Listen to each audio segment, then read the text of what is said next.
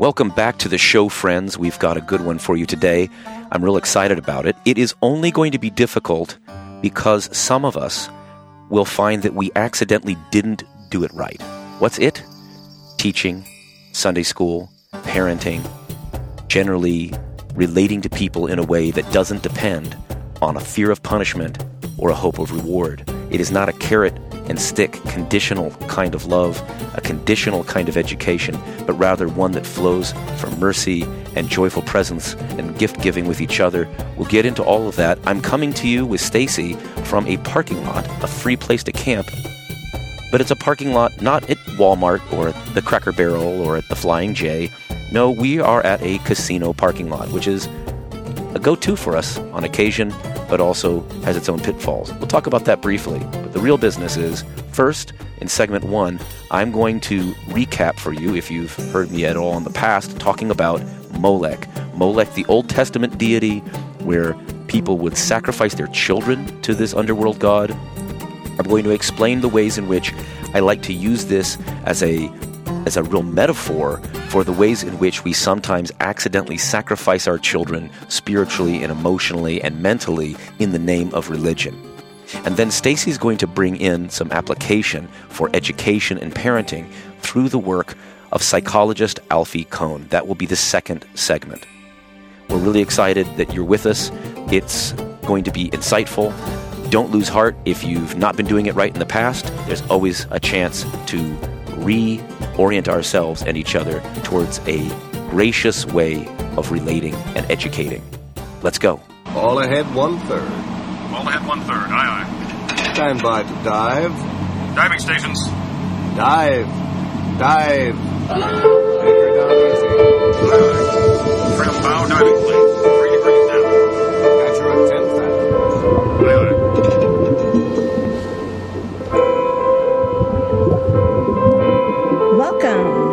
Protect Your Noggin podcast, a guided adventure from fear to love. Host Jeff and Stacy Mallinson explore ways to outfox religious, relational, and financial manipulation. So take a deep breath, because we're not afraid to go deep. But don't worry, we'll also have some fun along the way. We got this.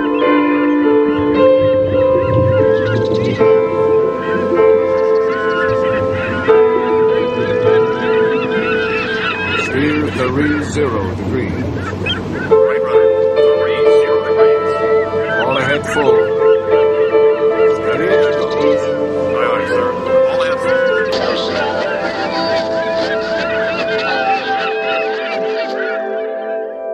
Well, all right, Stacy. It's a little precarious being at a at a casino. Sometimes it's a little like more of a dangerous place. This is a safe place, but why do I well, say it's- dangerous for different reasons. Yeah. Well, sometimes um, you spend a little more money than uh, what we might have budgeted for.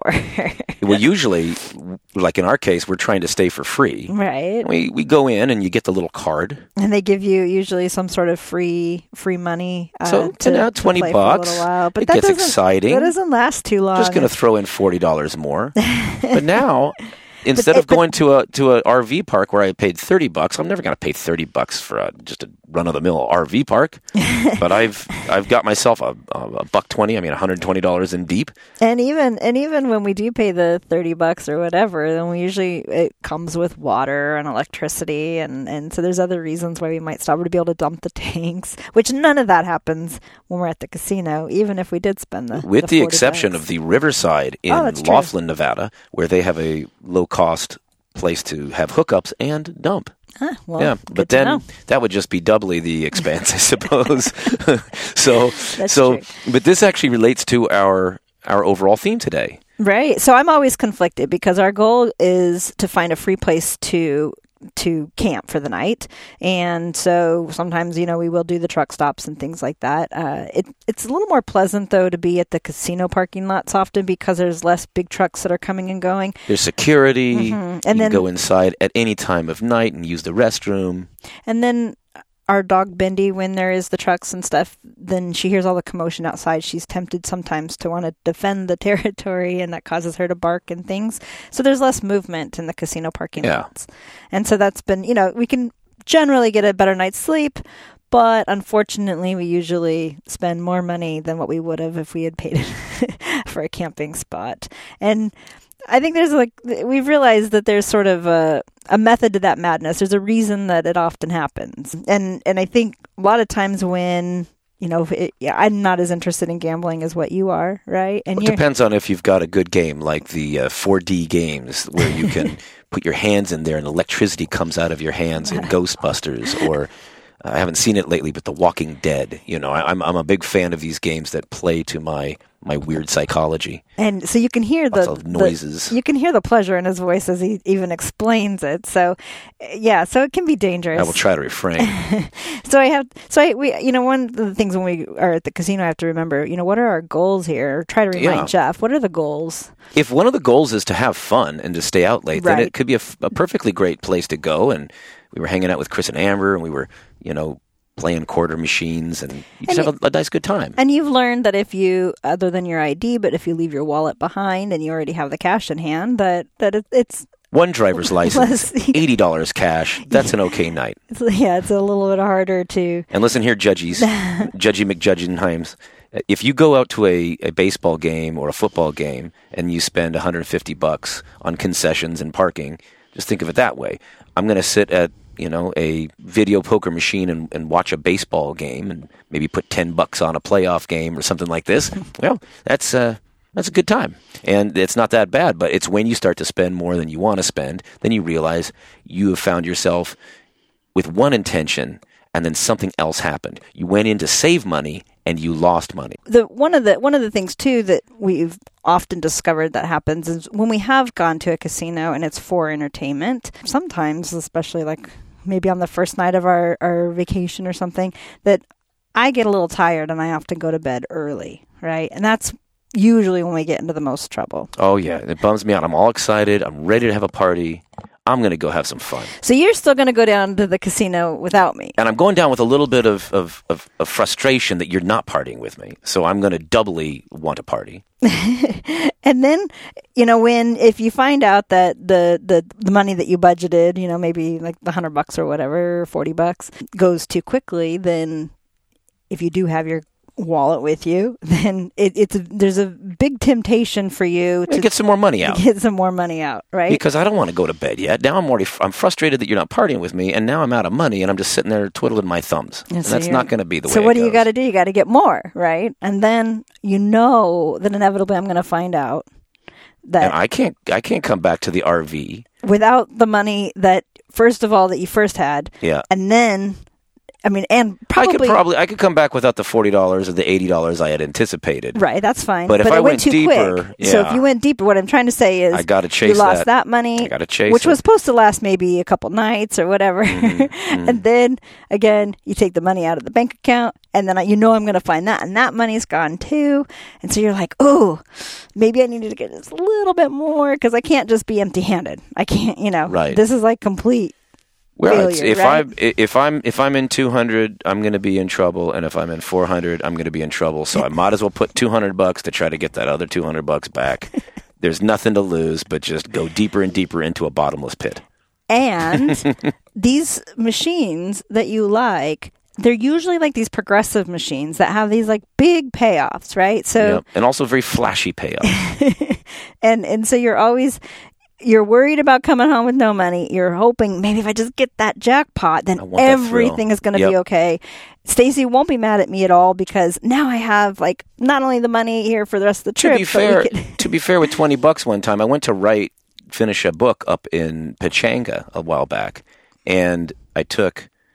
I, I, I said I wasn't going to gamble at all. I'm just going to stay because we had the free hotel at Pechanga. It's Mm-hmm. is a California uh, casino, and but they gave me the twenty free dollars, yep. and I won so much money that I got you an Apple Watch, me an Apple Watch, and we got our second uh, our second son a uh, cello. cello Yes, a nice cello, an very orchestra nice cello from Ecuador. Yes. I mean it was used, but it was nice, and so I, I felt like a huge hero, and I, I want to be a hero again, and it's not been happening for the last few. nah, but anyway, so the idea there though was is that that fear of punishment and that hope of reward kind of keeps pushing you in a certain direction that is not necessarily healthy. Yeah, I'm you. doing unhealthy things because of that fear of punishment and hope of reward.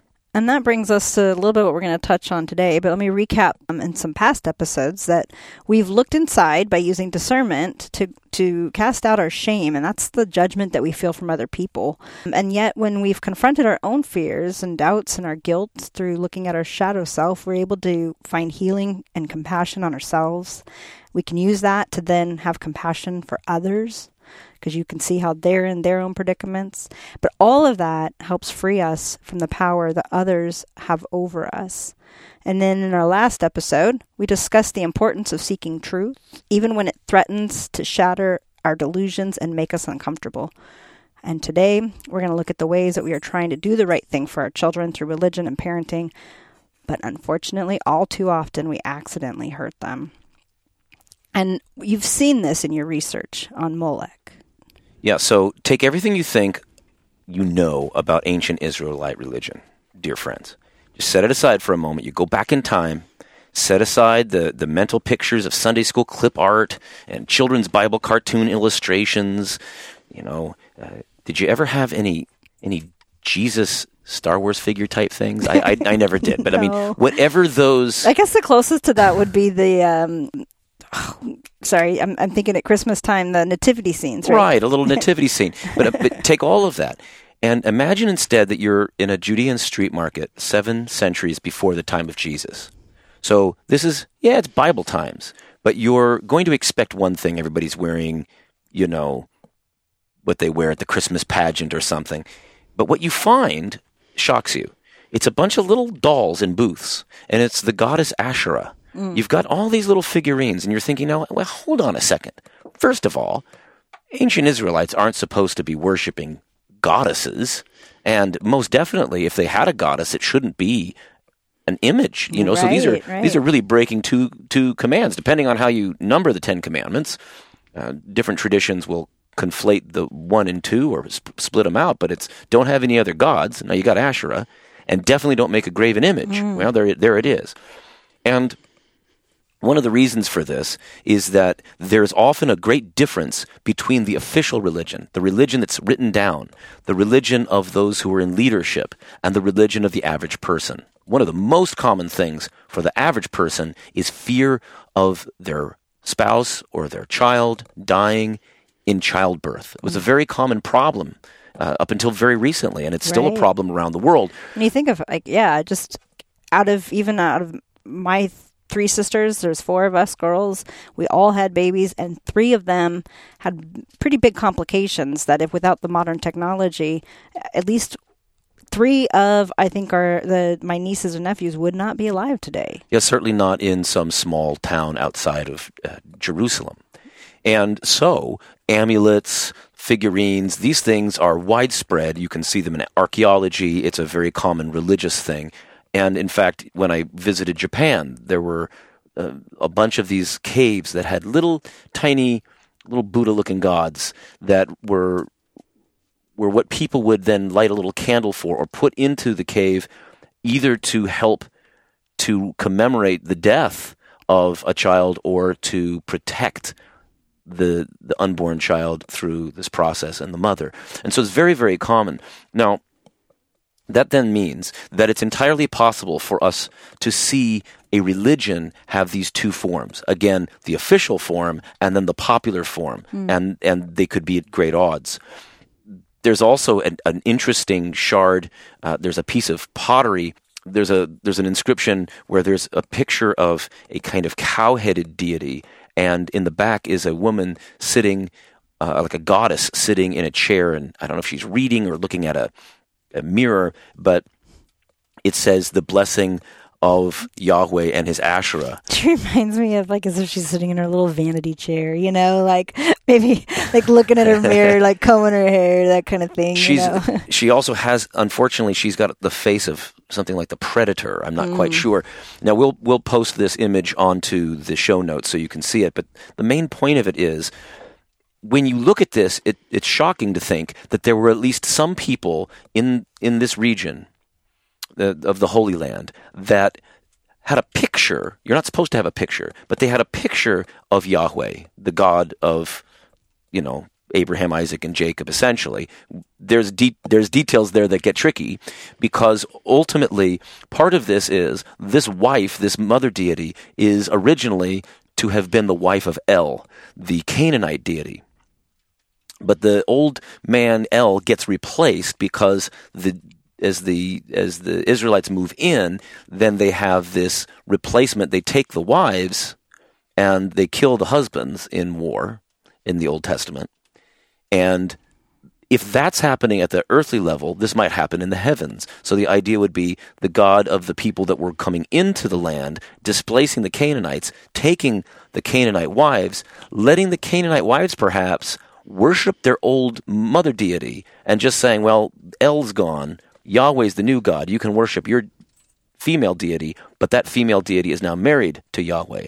Now, this is not hmm. something that you would see in the Old Testament as we have it, but it is something that would be in the minds of the average person. Can't we all just get along? We'll just throw them all in there. I don't know. I mean, kind of get along. There was some some death perhaps on the, along the way, but the main point is that along with all these other deities from the region, we find something that I would think is pretty horrific.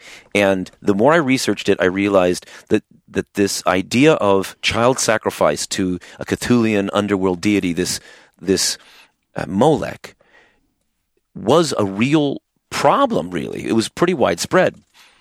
Many scholars in the 19th century just couldn't believe that that was real. And, and in fact, many scholars would say it's probably just negative propaganda about the Canaanites or, you know, what, whatever people group. You could say these guys are bad because they sacrifice their children, right?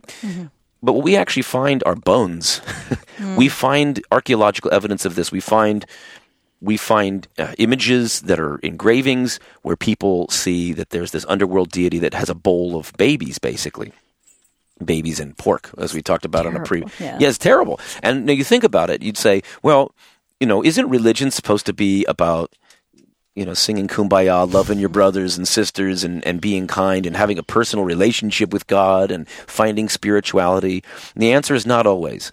In fact, in many ancient religions, especially before what's called the axial age, when there is a shift towards more of an ethical religion in Buddha, Lao Tzu, the Hebrew prophets, Confucius, that happens. But before that, human beings tended to have pretty bloody religion. So where does the cult of Moloch show up in the Bible then? Well, it's it's really all throughout it in the Old Testament, but a couple passages are really important. First Kings eleven seven, it says that that none other than the wealthy and wise Solomon built quote a high place, and it was for God's love by many of his wives. So Solomon had these wives; they cared about these multiple gods. One of them was quote Molech, the abomination of the Ammonites on the mountain east of Jerusalem. But now here's Solomon. I mean, think about this you got to get your head around it. We say, trust the religious leaders, you know, trust those in authority. I guess. yeah. Well, here's somebody in authority, and he's letting this thing happen that is absolutely antithetical to everything that we're supposed to think uh, God intends for people in a just society. And then a second one, my favorite really, is Jeremiah 32 35. Quote, And they built the high places of Baal, which are in the valley of the son of Hinnom to cause their sons and daughters to pass through the fire unto Molech, which I commanded them not, neither came it into my mind that they should do this abomination, to cause Judah to sin. My favorite line there is not only essentially God's saying, not only did I not tell you to sacrifice your children, I don't even know how you came up with this stupid idea. Mm. This is a crazy idea that I couldn't even imagine. Right? And again, people used to think I never thought to tell you not to do it. right, like I would, like right. you didn't say not to. Like, uh, now there's a there's a, a point to this in in sacrifice and in in magic.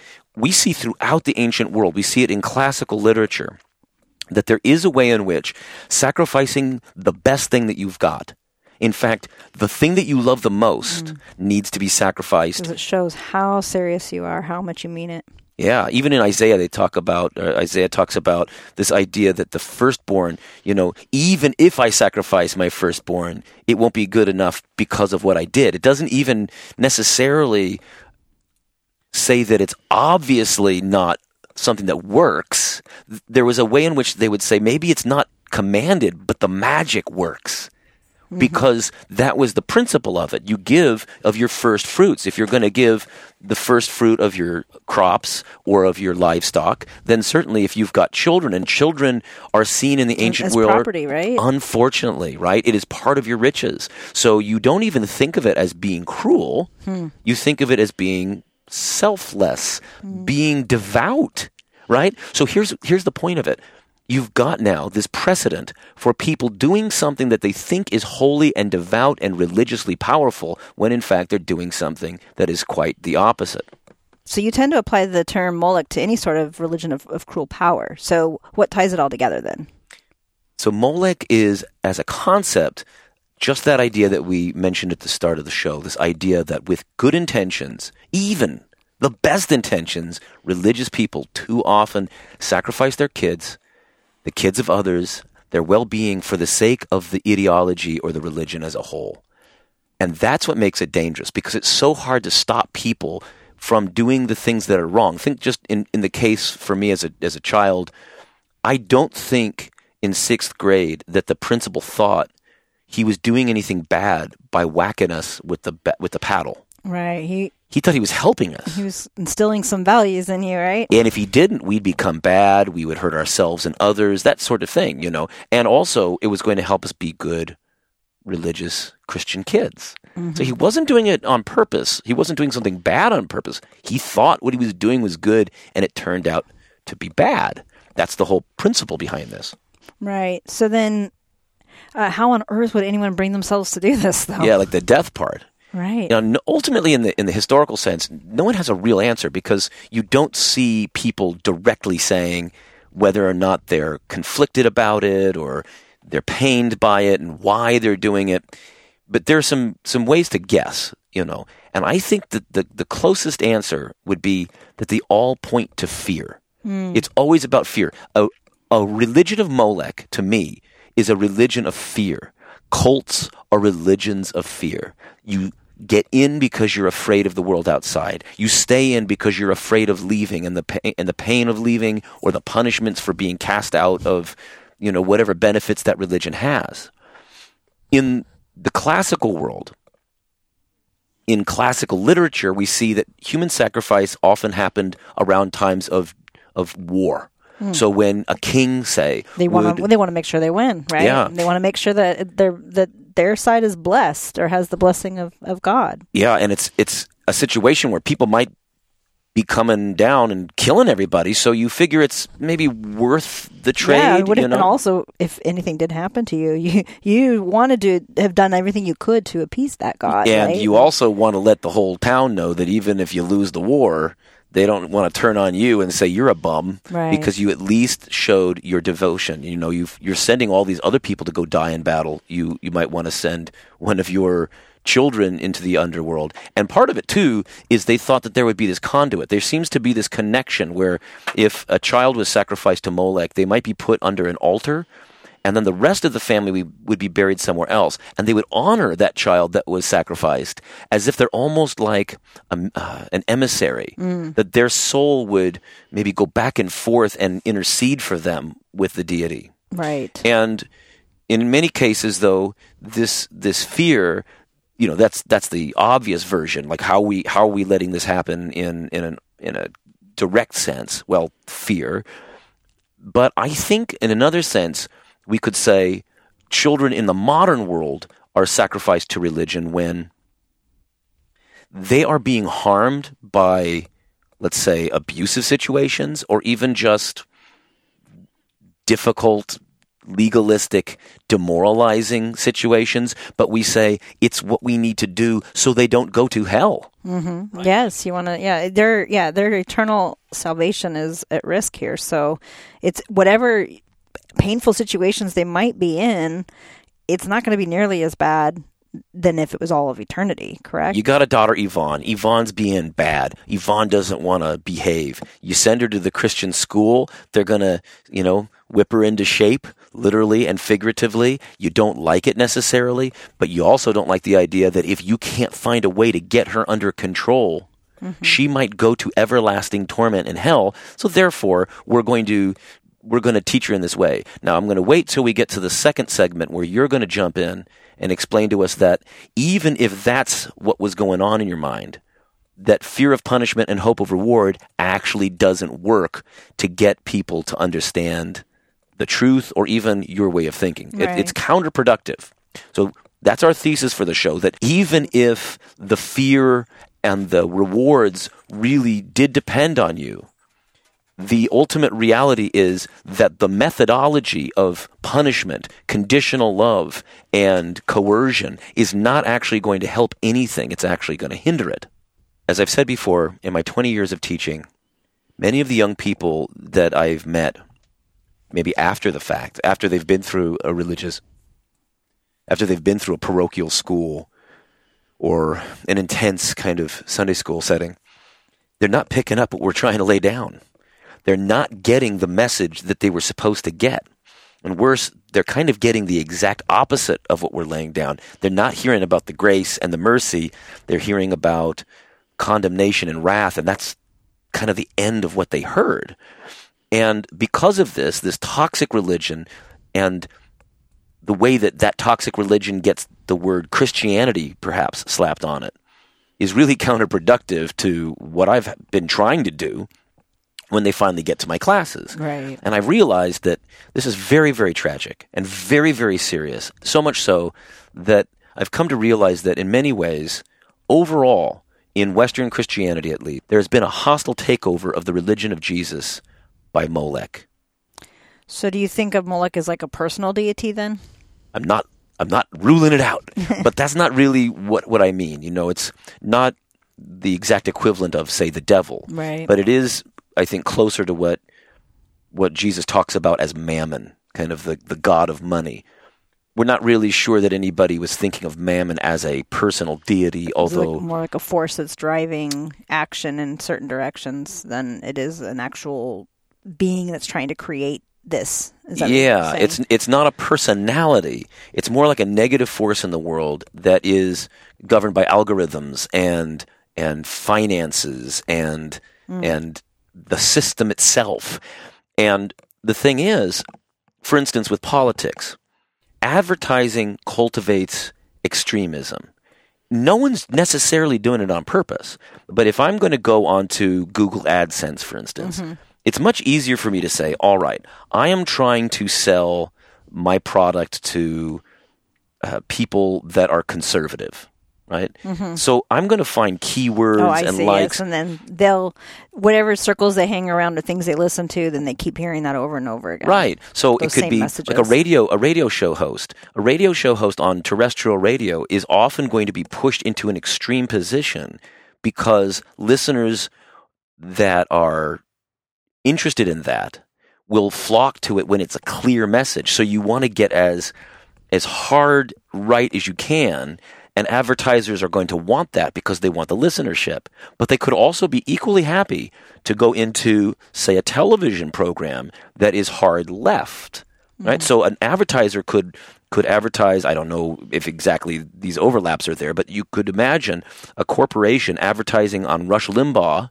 a conservative talk show host and then also going on to Stephen Colbert at late night and advertising there while he's just talking about how much he disagrees with whoever's in office in the in the And that's as long Party. as whatever you're selling applies to both groups. But right? moderation is is often not going to push the advertising in that same way. But it's even more intense, not on terrestrial radio and and television, but on the internet. And we're finding this that the mm-hmm. internet, social media is driving a huge wedge between people in America, but it's but it's really money that's doing it. Let me just give you another example how money can control us in both directions. I would say, you know, whatever it means, the left and the right in religious education. Listen up, dear principals and college administrators. If you had a K through 12 Christian school, it's unlikely that they would be very strongly advertising that they are welcoming of LGBTQ students. I've not seen it very often. in certain circles, right? Uh, have you seen it? Have you been to a Christian school, a Christian K through 12 school that said we are open and affirming of LGBTQ Not that kids? Yeah, not- I have not been to no, not certainly not advertising it. Yeah. And if you're lucky, they might have a little bit of support in some places on campus. they could, but have you? if you're lucky, I'm talking about K through 12. Oh, K through twelve. Yeah, no. You're, I'm Sorry. Okay, so just go with me on this, all right? So, so you haven't, right? No, so I have not. I- I- and the reason is, for the most part, that one of the ways that you could get people to pay extra money to go to your Christian school is to say, I don't have to deal with that cultural war problem. Mm-hmm. That's going on in the public school down the road. Right. So down the road, they're trying to teach my kids about sexual ethics in a way that I don't like. Right. If I pay these thousands of dollars, I can come over here to the Christian school And have them hear what? Yeah. the teachers might have a kind of nuanced perspective on it. The administrator might want to have a different perspective on it, but they don't have a lot of choice. And there's not anyone conspiring against them. It's money itself, right? Mm-hmm. The money is what is driving it. The parents want to pay tuition. Why do they want to pay the tuition? If that's one of the reasons they want to pay the tuition, then they almost have no choice if they want to survive as an institution. Mm-hmm. Same thing with, say, evolution. Right, if a K- science, wanna if a be- K through 12 Christian school wanted to be open to theistic evolution, they could not really do that in a very vocal way and keep the majority of the students that they've got paying tuition. Right? Gotcha. Now there may be different schools. Maybe I'm just traveling in different circles. It's certainly true for conservative evangelical and parochial Lutheran schools for the most part. The flip side is true for Christian higher education. Money drives that. But in that context, it could be the NCAA. If you want to have a sports team at your Christian college, you have to d- gender neutral bathrooms. right, And, and now you've you've got a financial need. Mm-hmm. You want to get those student athletes to your college, but if you aren't more open right, to the LGBTQ community, then you are going to have a difficult time recruiting certain students. Right. And many times, especially in Christian higher ed, you have people that just want a good private education, and it's a slightly different motivation. Not always. Sometimes people go to Christian colleges and universities because their parents don't want them influenced by the godless, you know, state school. I get that.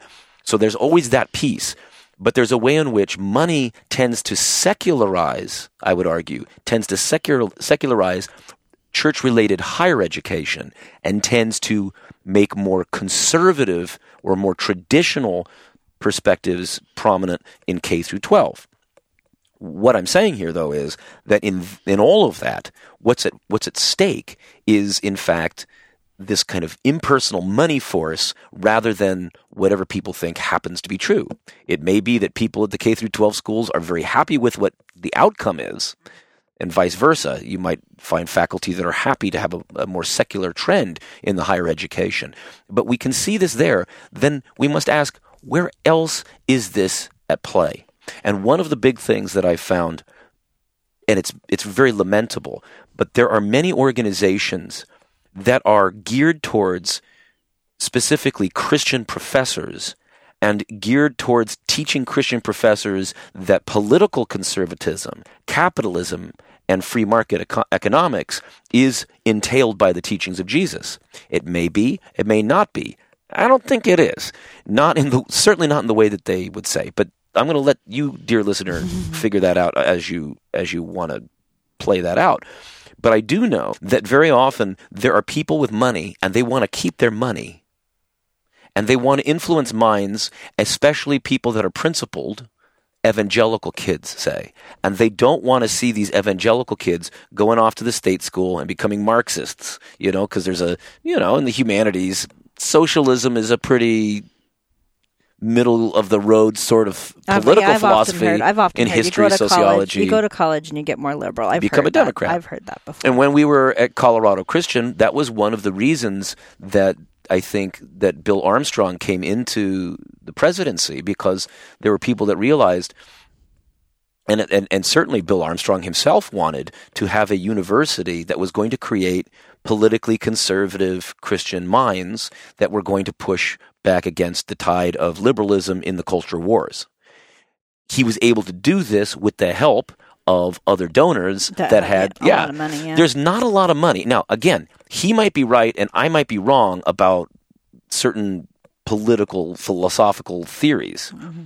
But I will say there's not a lot of money going towards advocacy for refugees, poor people, and so forth, right? So money is usually on the side of people who are in a place of, of advantage. Right. It just is. Right. And whether or not they're right is immaterial here. I'm just trying to establish the point that there is this phenomenon that I've been observing where money tends to preserve itself even when people that are rich or have the money don't realize how it's working. Because they might not even realize that there are a lot of great little organizations that could use the money, but they're advocating for something that is unseen mm-hmm. because the people people who are poor tend not to have the most prominent positions in the world right, Right, and you could say well what about the liberal media or hollywood yes yes yes Well, and even I mean, even it takes money to run for election.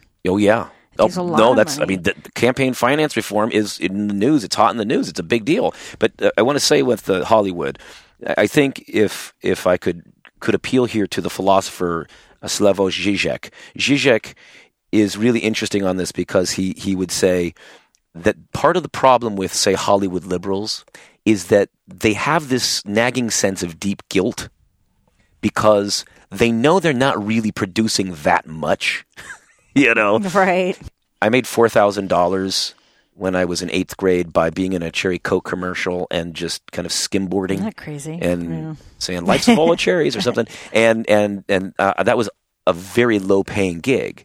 Imagine if I made forty thousand dollars. One of my friends was in a Century Twenty One commercial and said, "Dad, we're home," and made forty thousand dollars. So you know, you get more lines, you get you know broader play. Mm-hmm. The point is, if you've got that much money from something like that, you want to feel your conscience alleviated just a little bit. So you just you kind of tip some causes. Now, I'm not saying that they're all hypocrites. I'm not saying all rich liberals in Hollywood are hypocrites. I'm saying it's the same kind of thing that I even find myself doing, and Zizek makes fun of it as well.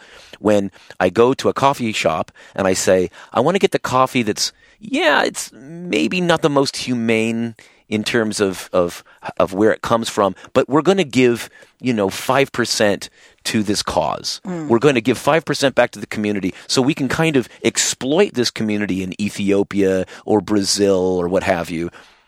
But we're going to give them some, some benefits. Ease your you conscience know. a little bit. I just need to ease my conscience. Yeah. Now, my point is, is that therefore, this business about money is creating or is is kind of dictating things in such a way that it becomes the guiding force for the system. Mm-hmm. And when Christianity or any religion is wanting to be in a place of privilege and access to power, when religious people want to matter, mm-hmm. they find themselves sometimes inadvertently getting bribed.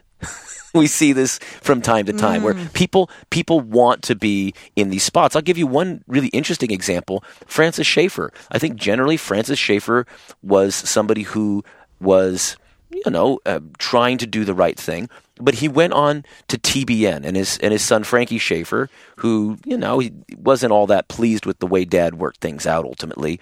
But he he tells of this story where his dad thought, well, I'm against abortion and I need to get the message out. And I need my ministry to be able to have more exposure. So I'm going to go on to the Trinity Broadcasting Network, which at the time was all health and wealth, televangelist kind of hustlers. And but he did it because he said the the message is so important and my ability to fundraise for what I'm doing is so important that we're going to make this compromise. And I used to just get so mad about this. Mm-hmm. But there was a time when, when we were doing the Virtue in the Wasteland podcast, and Dan and I, just for a second, had to wrestle with the same temptation because somewhere along the line we ran into somebody who worked for TBN. Was that you that Yeah, ran? it was me. You ran into that person. You are such a trickster. Why am I a trickster? well, no, they just said, "Hey, like we can get you on the TV." Yeah, no, I went to a, a, a Salesforce training thing and and there was another person that was in charge of some of the database stuff and so they were in training and that was from TBN and they So can you imagine? connections there Would yeah. would protect your noggin be able to get airtime on TBN. Now, I don't know. TBN every once in a while has. Well, and I, and I think too, leading up changed. to leading up to the Reformation, the anniversary of the Reformation, that was the context. Sure. because we were with an organization that that was you know Right, the but main theme at the time. isn't it my responsibility to help promote the and on and on. The point being, Jesus says you cannot serve God and money. Mm-hmm. So part of Molech is money, but it's not money for money's sake. Molech is a religion of cruel power. It's about power. And I got this idea way back when I was enamored by a play called A Man for All Seasons. At CCU, You, you were act, an actor in it, right? I was Henry VIII. Yes, you were. I think I did a dang. You did a great job, and job. I, I loved your tights. They were sexy. Oh my goodness. that was the most uncomfortable part of it. I liked everything but the tights. Now, I will say this, nobody knows nobody knows this. I'm going to announce it because why not? It's been so long since then. But I convinced the the director of theater to do this. I said, "Could we do A Man for All Seasons as our play this mm, year?" Mm-hmm. And I'll be in I said, "I'll participate if you, if we do this." And the reason is that at the time, President Armstrong was the president, and he was putting pressure on my friend Andrew, who was a Democrat. He was more, you know, le- leaned left, and he was putting pressure on his job because of some of the things that Andrew had done to write against Rick Warren and the the ways in which Saddleback Church in Orange County was giving money to Kenya. Andrew was working in Kenya and realized It was hurt, hurting more than helping. yeah. Now, ironically, total side issue. Andrew was doing micro loans, trying to keep free market in a certain like mm-hmm, mm-hmm. local economy going, and the handouts were hurting them morally and financially. So that was weird, right? So rich white capitalists were giving uh, poor black people money in the name of their version of religion, and yet what they were doing is they were crushing the the nascent free market there. I guess you know, it's like the, the the commerce side total side issue. But what I wanted to do was to use this play kind of like in Hamlet where you try to convince the king through a play. I wanted us to have this play Yeah. so that he would see that Thomas More, who gets executed by Henry VIII, was a man of principle and that you really want men of principle and women of principle around, even if you disagree with them. Correct. I don't think he got the point. no, I don't think so. He said, "I love that play." I'm like, "Oh, okay," but uh, that's why that, that was, was there. yeah. But in this play, there's this line, and the line is from Roper. Will Roper is the Lutheran son-in-law of Thomas More, and, and Roper says, "My God wants service to the end and unremitting, nothing else." And then Thomas More answers, "Are you sure that's God? He sounds like Moloch." But indeed, it may be God, and whoever hunts for me, Roper, God or devil, will find me hiding in the thickets of the law. Well, that got me going. Now, I, I had read this before we did the play at Colorado Christian, but it was so fascinating to me that here was this, this earnest young man, this humanist scholar in the play, who desperately wanted to follow the true God and said that the true God wants service to the end and unremitting. And by the way, I think the real Thomas More might have agreed with that. but Mm. but in the play, I thought it was really powerful to say, no, no, no. What you're talking about when you use the name God is actually something that sounds to me like the underworld deity Moloch. Moloch, right? Now, Molech, Moloch, you can pronounce it several ways. But Stacy, would you mind reading my favorite passage about Moloch as a as a concept from the philosopher and atheist Bertrand Russell? Absolutely. It says the savage, like ourselves, feels the oppression of his impotence before the powers of nature, but having in himself nothing that he respects more than power, he is willing to prostrate himself before his gods, without inquiring whether they are worthy of his worship. Pathetic and very terrible is the long history of cruelty and torture, of degradation and human sacrifice, endured in the hope of placating the jealous gods. Surely the trembling believer thinks, when what is most precious has been freely given, their lust for blood must be appeased, and more will not be required. The religion of Moloch, as such creeds may be generically called, is in essence the religion of Moloch, as such creeds may be generically called, is in essence the cringing submission of the slave who dare not, even in his heart, allow the thought that his master deserves no adulation. Since the independence of ideals is not yet acknowledged, power may be freely worshipped and receive an unlimited respect despite its wanton infliction of pain. Cringing, cringing. Is that your response to the God that you think exists? When you I go hope- that's scary. when you go to your place of worship, are you bowing before God because God is powerful and scary? That's an interesting thing. A lot of people they do they they fear this this God that just is out to get them. Yeah. And is cruel, and you don't really ask the question whether it's okay that that God is cruel. You're just scared enough that you just want to get on his good side. Mm-hmm. And that is, first of all, breaks my heart. Please, friends, you're free of that. Yes. Be free of that. Walk free of that. If that's the God that really exists, then you can also ask yourself, why would you worship that God? Right. Even oh, because you're going to go to hell if you don't? and do you want to be in heaven with that God for all um, nope. of eternity? No, I'm not going- I don't think I want to be any No. closer to that God. No. And and I think one of the things that was the most liberating for me was when I said if that religion of cruel power, if the God of the universe is like Molech, then I'm not going to worship that God even if I've got to go to hell because then hell will become heaven. Yeah. Because Everybody that doesn't worship like- that God, yeah. way better place yeah. to be. Now, uh, I'm trusting that that's not the case. But but again, I think it's important for us to say that if it were the case, that's not a reason to worship that God other than No. other than self-preservation. I think in the long run, And the is that really self-preservation? No. That's losing yourself to the evil system. Yeah. Ooh, now that's from Bertrand Russell, A Free Man's Worship.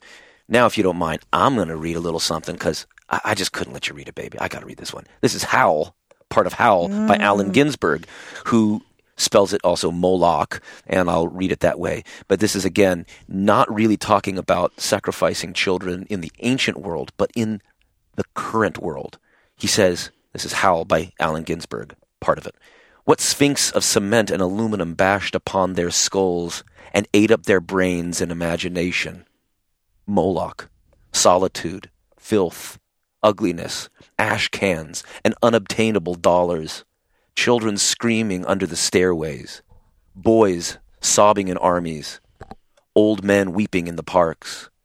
Moloch, Moloch, nightmare of Moloch, Moloch the loveless, mental Moloch, Moloch the heavy judger of men, Moloch the incomprehensible prison, Moloch the crossbones soulless jailhouse and congress of sorrows, Moloch whose buildings are judgment, Moloch the vast stone of war, Moloch the stunned governments, Moloch whose mind is pure machinery, Moloch whose blood is running money, Moloch whose fingers are ten armies, Moloch whose breast is a cannibal dynamo, Moloch whose ear is a smoking tomb, Moloch whose eyes are a thousand blind windows, Moloch whose skyscrapers stand in the long streets like endless Jehovah's, Moloch whose factories dream and croak in the fog,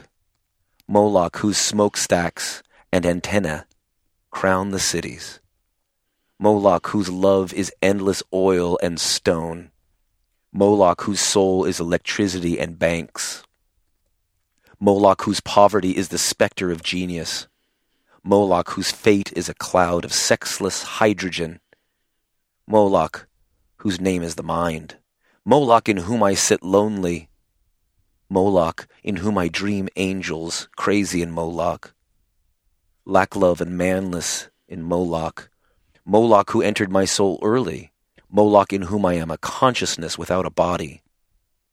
Moloch who frightened me out of my natural ecstasy, Moloch whom I abandon. Wake up in Moloch, light streaming out of the sky. Moloch, Moloch, robot apartments, invisible suburbs, skeleton treasuries, blind capitals, demonic industries, spectral nations, invincible madhouses, monstrous tombs. They broke their backs lifting Moloch to heaven. Pavement, trees, radios, tons, lifting the city of heaven, which exists and is everywhere about us. That's that's powerful. When I It's- heard that, yeah. wow, it's just crazy. And then that idea of like I, I, just the the windows of a th- you know the thousand windows or the eyes or whatever. Yeah. Wow. That, just this know, industrial world. Now this, this whole yeah, thing. now the city's fine, but he's. I mean, this is why. I think we said last week. You know, Ginsberg. Ginsberg had something there. again, if if money is the focus, if making the money is the focus, then that's what that sort of becomes. Yeah, go back to the casino. What are we trying to get accomplished here? What is our metric for success? If success is trampling our enemies with our military machine, if it's raising our banking structures up to the sky like towers of Babel, then we're winning. you know, Right. until they get knocked down. Yeah. Right? I mean, and that's why at 9/11 in many ways on 9/11 when the terrorists flew into those buildings what they were doing is they were attacking our axis mundi as Mircea Eliade would call it they were attacking our our our, our idol Well, and and you don't really. I mean, if if, if you already see torture or pain or death, you don't want to remedy that with more torture, pain, and death. yeah definitely but you also see that in that world it becomes more of a tool or an option right when people see meaninglessness and hopelessness that's how you get people shooting places Well, up and just burn it all down. Yeah. just like we talked about. Yeah. in the other episode. it's a you know, a cynical yeah. hopelessness that Right. comes out in violence and it's it's a horrid horrid thing but that's what we're doing today we are not increasing the love we tend in this world to find ourselves not not everywhere in every sector of life but right now things are uncomfortably uh, violent and angry and divisive and that ends up having you know really negative long-term consequences Yeah. So, uh, what do you think is the solution to this problem then? jesus jesus i mean in a certain sense you know it- Isn't, isn't that always the, answer? always the answer in Sunday school, Sunday but school. it's the real Jesus. answer. If you think of Molech as like what the Rastafarians call Babylon, you know, and or the system or the man or whatever, in in this way, whatever this Molech is, the exact opposite is Jesus. Jesus stands at the other side. The last shall be first, and the first shall be last. Jesus gives of, of himself. Yeah. So instead of conquering, Jesus Jesus says, "I am going to I'm going to give you me. I am not going to kill you. You're going to I'm going to take I'm going to take the blows." And God said this is the once and for all sacrifice, right? And in that way, you could say, whatever you're if you're a Christian, you've maybe got a theory of the atonement. What if you think of it this way just for a moment? That in a world where we always think we've got to kill our kids and give that dead body up to God, what if this thing gets reversed in the narrative of Jesus? That Jesus says, you can stop this business of the sacrifice. You go back to the Akedah with Abraham. It really is a terrifying story. But one thing you got to know about Abraham's sacrifice, if you read it, it's not like there's a lot of a lot of hand wringing about sacrificing the child in the sense that it's cruel or out of the ordinary. When Abraham heard that he was supposed to go up on a hill and sacrifice his son, and when his wife heard this, they knew what that was. Mm-hmm. It wasn't an uncommon thing. It was like, well, I, I don't know how this works, but like, okay This is yeah. right? And so that's hell. yeah, yeah. that's hellish. But what is happening then is the best read that I could possibly imagine on that story of Abraham and Isaac is where the angel stops Abraham from sacrificing his son and substitutes the ram. But in doing so is saying not necessarily that God that God wants even the ram to die, but to say there's going to be a way in which we are going to put an end to this way of thinking. This system is going away, and a new logic of love and grace and mercy is coming in in terms of Jesus. Be done with the sacrifices. Yeah. So so this is very very important. So how do we sacrifice our children today? Because we don't like you know take our kids unless there's some weird rumors of satanic worship and things. But Those are not part- real, but there but there are places around the world in in in places like on Virtue in the Wasteland, we we interviewed Justin Wren, the MMA fighter, Mm-hmm. and he knew of Mbuti pygmies, young boys that were sacrificed for good luck Mm. for Bantu uh, businesses. So it still happens. There are in, you know, every once in a while, people will send me, or I will find news stories about archaeological finds where we found in Peru or other places where there were Molech-like sacrifices. But but for the most part, we do this in emotional ways, and this is why this is so close to my heart because I see the wounded. What I get is students who come and have been killed inside, hmm. spiritually wounded at least, by well intentioned but horrifically traumatizing religious teaching. That's why we are doing what we're doing on this podcast. Absolutely. That's why we encourage you to help us out, bring us out for workshops. Let's let's let's get at this problem because we're accidentally hurting our kids in the name of religion. Sometimes when we stick with a church that is abusive and we can't leave because we think that surely the leaders aren't as bad as some people say they are, or even if they're bad, we don't know where else to go Right. frankly, you know, when we get to our kids, if we aren't paying attention to their pain, if we're not listening to their their cries of of of agony in the context of a bad religious community, then we are harming them They are being sacrificed. They're being in sacrificed. the name of religion. especially especially if you're hey like God. there's if there's if it's going great for you if you're a, an important person within that religious group you know if you, you get something out of it but your kids are suffering and you can't trade that out you can't trade even a career for instance you know um, or like let's say in, in in one group i wrote a chapter on recently they have this they have this concept of the SP, the suppressive person,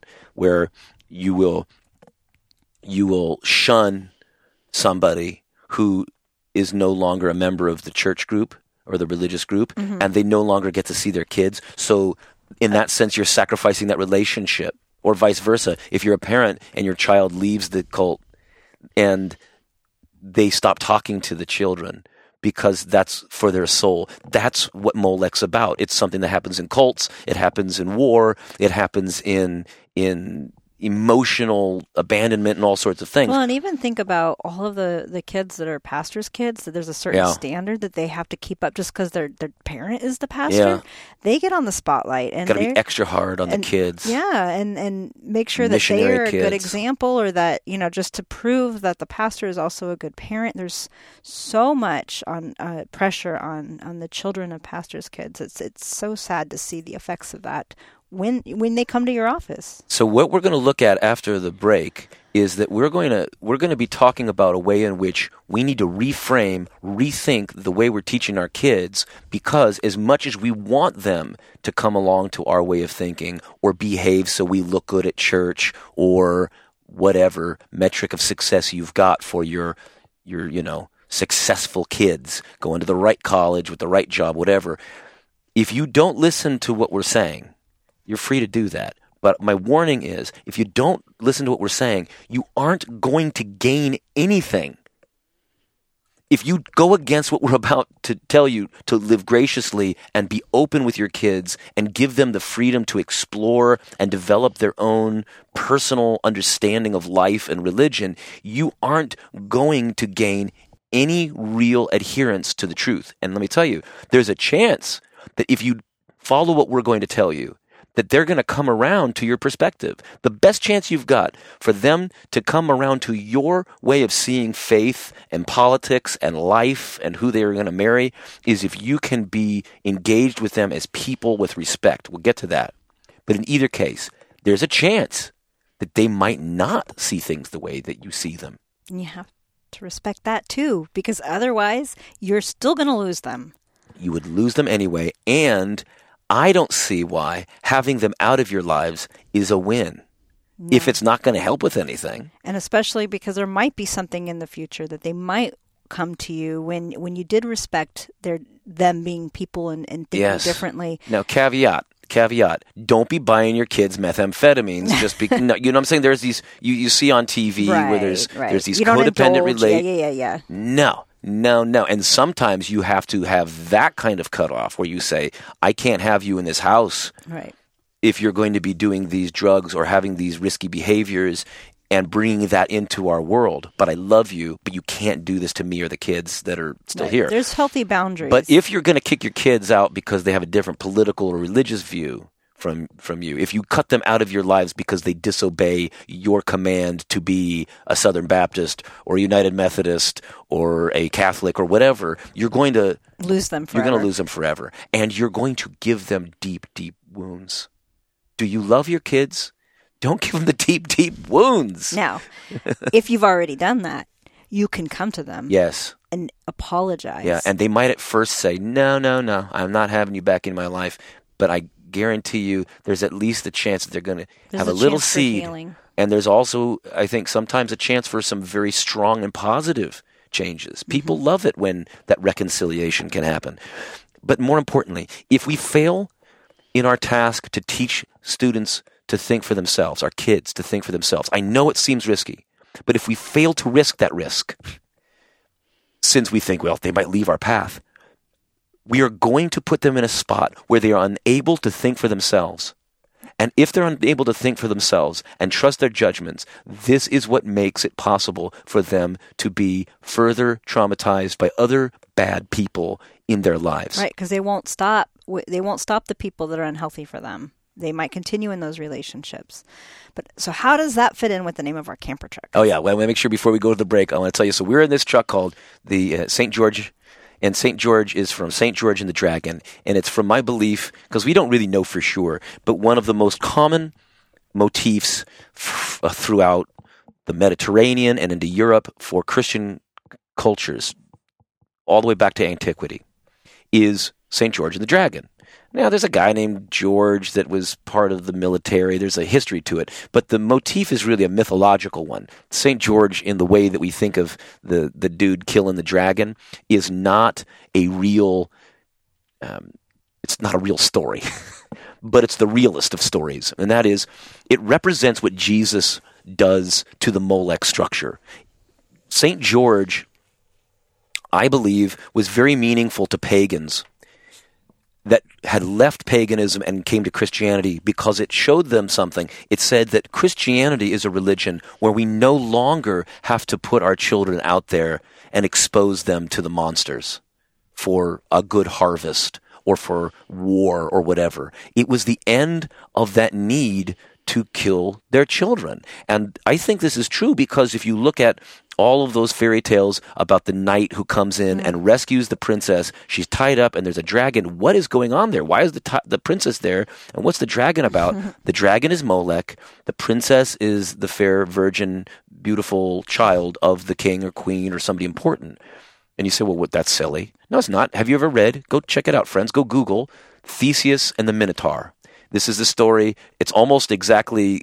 Uh, it's it's it's basically you would see the story and say, ah, they ripped it off from the Hunger Games, but it's the other way around. The Hunger Games is playing off of this earlier thing, and in fact, Hunger Games is a great example of Moloch and or Molech and the and the way that have to sacrifice power yeah. requires the sacrifice of these children. It's that same theme. So Theseus and the Minotaur, the Minotaur being that that bovine beast, kind of like the false Yahweh that I described on that piece of pottery, Beelzebub, the Lord of the Flies, this this beast like thing, and and the Minotaur required human sacrifice as well. And every time we give in to that, we are failing to follow this way of Jesus. And the way of Jesus, for me, is symbolized by Saint George and the Dragon. And I think I was mentioning this at one point, and somebody I can't remember who it was went to Jerusalem and got the Saint George tattoo because in Jerusalem, one of the oldest tattoos for Christians and it was it's a Christian tattoo shop.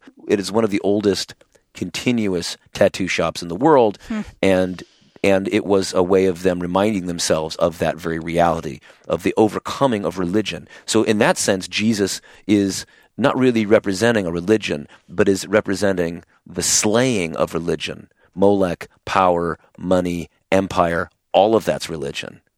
Be gone in the name of Jesus. After the break, we're going to put more teeth into this. We're going to give you more practical ways of dealing with this through the research of Alfie Kohn. Stacy's got this handled. She's got some notes, and we're going to pass on that wisdom to you after the break. Don't go away.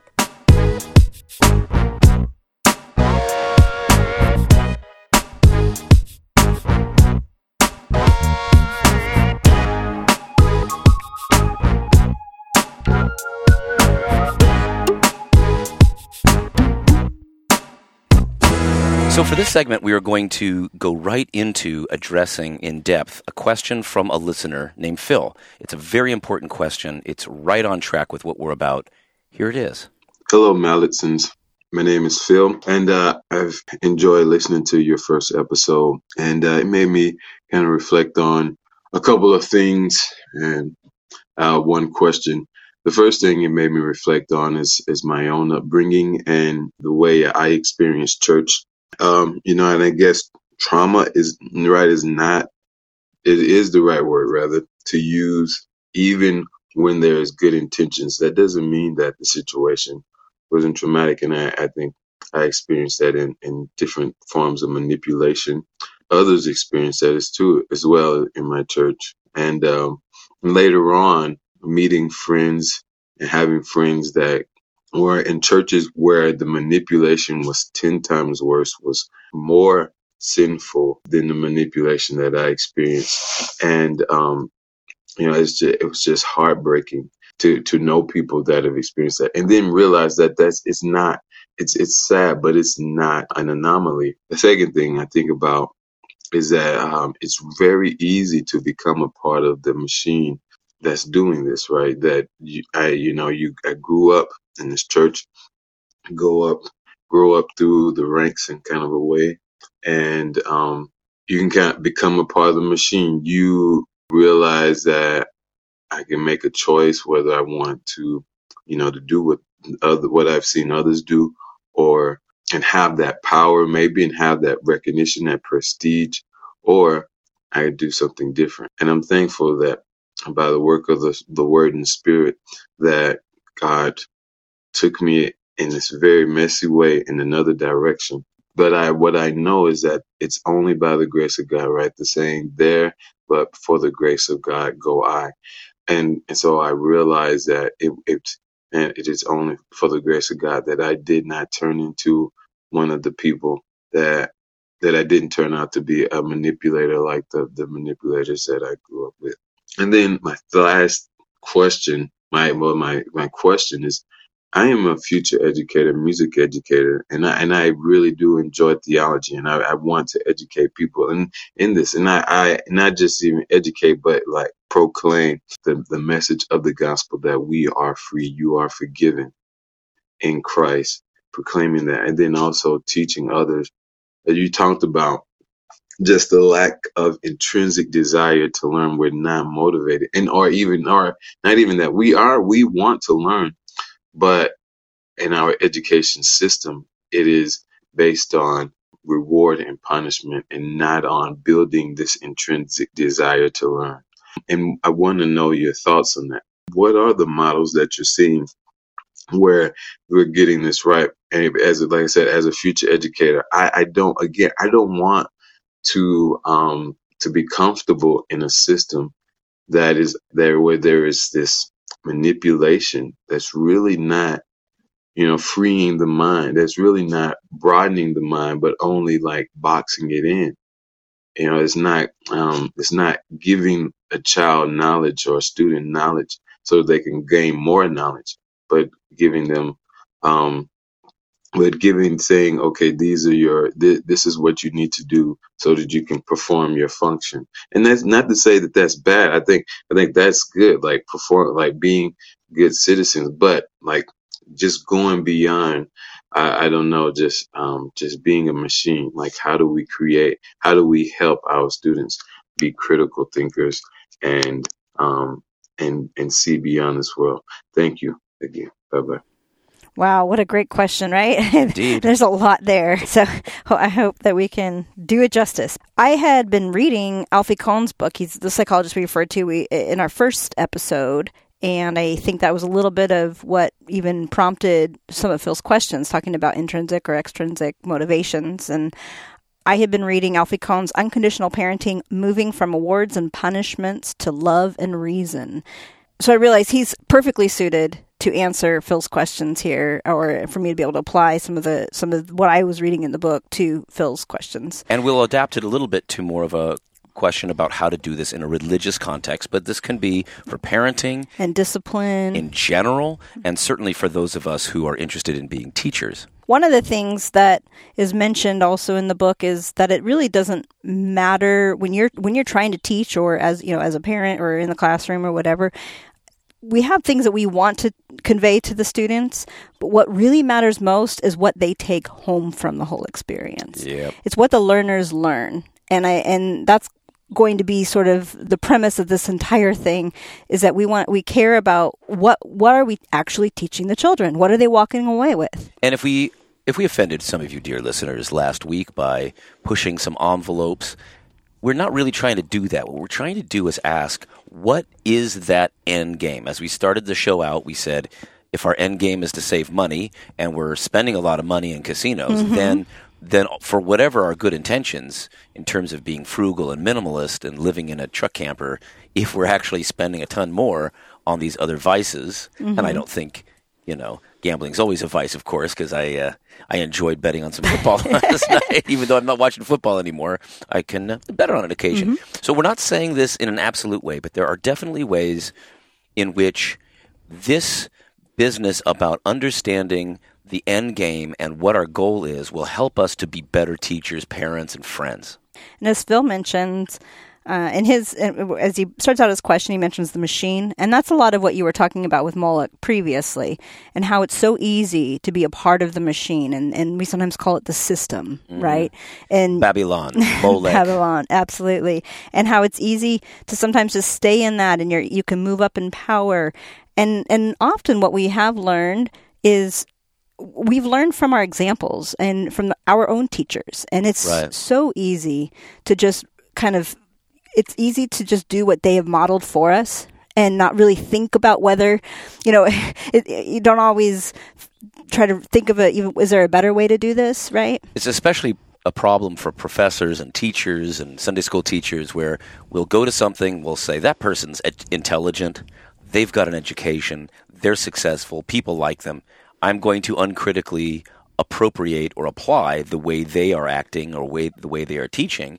I, I do it uh, quite often, and I feel bad about it when I do. I don't do it on purpose, but I'll say, I don't have time to research everything about today's subject. I'm going to go back to my undergraduate studies or a lecture I heard when I was and there's a in lot England. of good things you can learn from folks It's not a bad way to start, but sometimes we need to then step back and ask, what are the foundational principles behind what we're saying?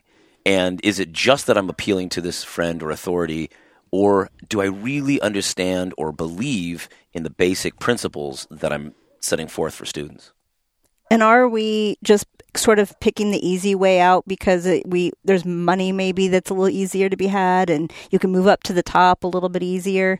Well, this is, of course, the biggest. Yeah, no, I mean, this is so difficult in our day. I think we had already mentioned the idea that sometimes, well, earlier in the show, we mentioned that money sometimes can control the mm, messaging absolutely. because we want to stay employed. We want our schools and colleges and nonprofits to be successful.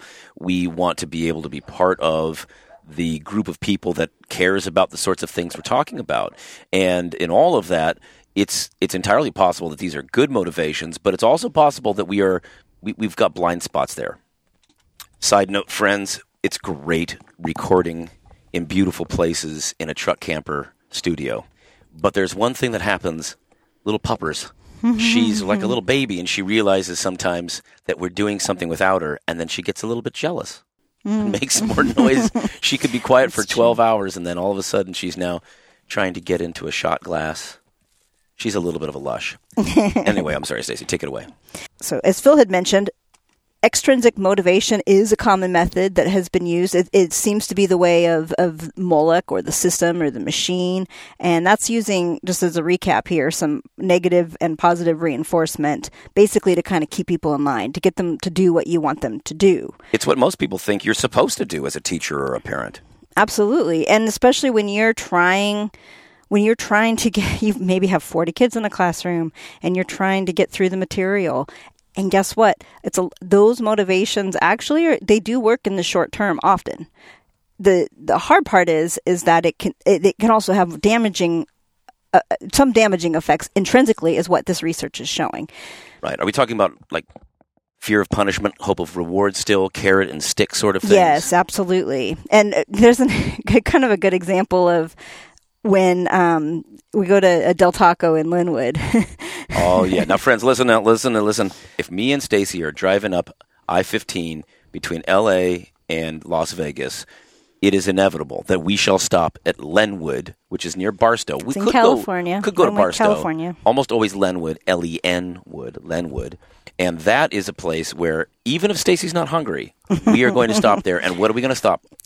for Del Taco. It's one of the original Del Tacos. It's from the original dude who Mm-hmm. was Started Del Taco. If you, I don't know if you it, Del Taco is primarily on the West Coast, Yeah, so it's it's moving out. Yeah. and it it was it was you know along with Taco Bell and and then eventually the Midwest I think pick up picked up Taco John. But this, is not yeah. any old Del Taco. It's so people would say no, I'm not just going to go to any old Del Taco. Now listen, it, it's it's it's got a weird history. If you if you really want to know the history of Mexican Mexican food in America, I beg you, please check out Taco USA by a really cool guy we know named Gustavo Arellano. He used to be the editor of OC Weekly, and he had a little uh, a little column called Ask a Mexican. We interviewed him. Dan and I uh, interviewed him on the Virtue in the Wasteland podcast. You can Google that or, or search those archives. But he he tells the story of this really interesting way in which Mexican food makes its way into America, and and as as much as there are some you know weird cultural appropriation issues, this guy isn't a bad guy. at sea. he's a he's a he's a fun, nice guy, and he's really sweet. And when he is in town, that place is almost too quick. oh, you're talking about the owner of Del Taco. I'm talking about the owner of Del Taco. I thought you were still talking about Gustavo. He was the no no Gu- Gustav no so Gust- if you want to know about all of the different interesting histories of tacos and tamales and and chili and Tex-Mex, it's a lot more interesting than than most people realize. The different variations and the history of it. But one of the pieces of the history is so there were a couple guys that really started to capitalize a few decades back on the fast food taco. And he's one of them. But eventually it became a chain. I remember what the the wife of of, of Taco Bell said. This is never going to work. Yep. Right. Yep. And then it's a big deal. Why are you doing this?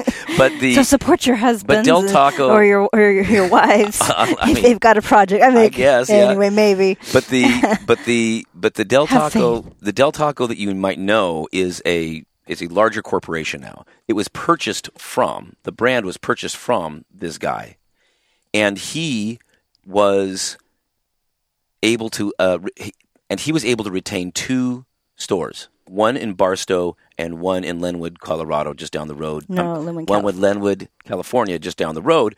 And this is the original Barstow Del Taco taco. You can get this flavor. It's a much bigger taco. I'm not saying it's the most gourmet. And well, and the Del Taco that is in Lenwood, they everything is is basically it's got fresher ingredients. Like it's it's they're stuffed fuller. You know, it's it's way better version of it. So. Get yourself a, a Barstow carne asada burrito. but we're not trying to sell taco. advertisement for We Del get Taco. no money from that. I'm just trying to explain why I want to go to Tommy Burger there. if you go to the same spot, there's a Tommy Burger, which is, is kind of famous. There's, of course, an In and Out, which mm-hmm. everybody wants to go to. Mm-hmm.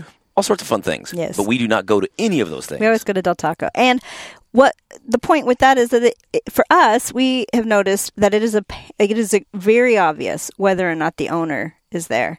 I mean, it's not. I mean, it's still the best Del He's Taco, no matter what. Doesn't matter But he does- he's not. He's often there, and when he is, this whole place is dialed in. It is. he will bring you your taco before you sit down. and I wanna use the restroom, kitchen's on fire. Like, I mean, in a yeah. good way. It's all everything is just totally in order. Everything, Tons of people. everything's flowing through. Yes, and it's it's it, everything is like clockwork. It's just amazing to see it in motion. because he takes pride in this place. This place Absolutely. means something to him, and so he is intrinsically motivated to make sure that we have a wonderful experience. So we notice if he's not there, oh, the place is a little messier. Just a little the bit. food's not quite on target, and it's Always not too great. bad, Again, but always it's always great. good. Just but a we little we just see that notch, you know, a little notch down, and we go, okay, he's not there. But that's a point to say the the employees have a better work ethic while he's there, Right. or seem to, than when he's not. Sure. We've noticed that a little bit. That's true almost everywhere. and that is sure. that is that often is the case and so again it works for certain times, your extrinsic motivation. I don't know what he's doing there. We don't know his management style. intrinsically, some of the employees aren't quite holding on to this ideal when when he's not around for whatever reason. Right. Um, or at and- least they give it 80%. exactly. And the other thing, well, and I think everybody knows that when the boss is coming into town, doesn't everybody, you know, make sure the place is a little cleaner? Make sure you're and- sweeping, doing something. Yep. and yep. and also another thing that with sort of the the way of the machine or the system and extrinsic motivation is is that we live in a world of transaction, and that's one of the, the big points that, that uh, Alfie Kohn makes and. And we and to quote him here, he says, "In our society, we are taught that good things must always be earned, never given away. Indeed, many people become infuriated at the possibility that this precept has been violated. So sometimes even the subject of welfare, uh, or like you think about like free college education or Free school lunches. free hair, yeah, healthcare, any of this stuff, it can get people really upset because that's just the way our world operates is in transaction. You earn the way our American yes, sorry, society tends Yes. to. You're right. Not not everywhere, but certainly for us in the United States. Right. And what one of the things uh, that he, he talks about is that in families it, that it shouldn't be that way. Um, oh, I see. So everywhere, everywhere outside. everywhere else outside is transactional. Inside your family, though, you you don't want to have a culture of that unconditional love should be the default there. Some people think, well, I've got to teach my kids, you know, about this this dog eat dog world. Right. There's no free lunch. There is always some You have to obligation. There's something you some owe somebody. transaction. I mean, and this And, we'll, is and we're going to go on to explain a little bit more about the opposite, but this is Right. definitely a huge aspect. And and unfortunately, it does infiltrate our families. Even when we were doing our marriage counseling, right. do you remember? I do. we were given a book that I, I don't remember what it was called, but we went through with, uh, and basically it was all about bank accounts, as if each of us have our own bank accounts, and it it was more like emotional bank accounts or or just whatever. I It guess was, a re- it just was a relational. a bookkeeping. relational bookkeeping. And so if if I did something nice for you, then I get a little credit in my bank account. If I did something bad, get a withdrawal. And we needed, you know, the quality of our marriage would be how big this positive, you know, like in the black we were in our Right. accounts. And if we were in the red, then Not we had trouble. And if we had, we I don't think we would be married if we had actually taken that advice uh, No. to heart. I know we wouldn't be married no, no, right no, now, no, no, no. 24 years later. And, and and here's how this works: whether it's you know a relationship or economics or public policy, it is as Stacy was alluding to, it is possible that a certain government program or social welfare program or tax break for struggling families or free lunches for poor families these may be things that we can't f- practically afford given whatever the Right. public funds are. But i think what we we want you to consider for yourself dear listener isn't the practicality of the politics. We'll let you work that out on your own. The question is is there a part of your heart that makes you very that's very very upset that is deeply, deeply offended by somebody getting something they don't deserve. Is that your default? Because Yeah. that's I mean that's what the world teaches It's us. it's giving us this. And again, we're not saying that there aren't complications to this. We are saying that that when somebody is furious that somebody gets something nice that they don't deserve, that is a sign of a kind of spiritual illness. I remember when we were we were looking at figuring out what to do in our own lives after the kids graduate. That's why one of the reasons we're in a truck camper trying to see if we can do this and enjoy it and it's it's been very nice. But one of the things we wanted to do was to, uh, we've got these three acres down in San Diego County, and we want to be able to kind of just, you know, park there and have a little farm going there, but then also take our vehicle and then go down by the beach, travel around, maybe see some sights, then make our way back to our, our little farm. And so I Googled the question, where am I allowed to camp for free or park for free in my RV in San Diego? And there was a, a gentleman who had a two paragraph tirade about how people need to pay their dues, that there's no free lunch. Mm-hmm. People can't live for free. You have to play the game. And, and this is an interesting thing. When we talk about Molech, it's not just that there is a system of competition and dues paying and all this. It's that once you've played into that game, once you enter into that game, people tend to become irate sometimes if someone opts out of it. If somebody didn't pay their dues. Well, and I and I'm sure a lot of those people have struggled really hard. I'm sure they did. You know, yeah. they pulled themselves up by their bootstraps, and that's sort of the you know it, and it, you know they've had to struggle. So then if somebody doesn't- it's not fair. Right, If right. You know, I know that the one in me, the, the Yep. wanting justice to part. Yep. You know, I I can I can hear, I can understand Stacy's where meaning that comes the from. Enneagram Yes. one. You have to go back one episode to figure that out. but I can understand where that comes from. I understand, even if if I don't agree with it. One of the things that Phil brings up, though, is how building intrinsic motivation is super hard, and it it, it definitely does take a lot of work. But one of the things is once you put in the work, then guess what? In the long run, it makes it easier because you aren't having to babysit. You know, you don't. They if the motivations are internalized for folks, then you don't have to watch them as much. bec- You know, as, as if the Del Taco, you know, owner is always there, even when he's Right. not. You know, is is how that place would operate. Maybe some some of you think, well, look, O'Mallinson's acting and talking like a neo hippie, and I am. That may that may distract you from a reality that at a certain point in my life, I did all right with respect to administrative life, management, managing employees, and one of the things I found is if you first of all hire people that have a commitment to the organization, they have something in themselves that wants this thing to succeed. Mm-hmm. It is so much less work Absolutely. than finding somebody and just picking somebody too quickly, not interviewing them well, not doing your background checks, and then all of a sudden you've got somebody not on your hands that's more more work than than really you need. And and in other words, what I'm saying is getting two things right at the beginning are so important to management. The first is finding the right people.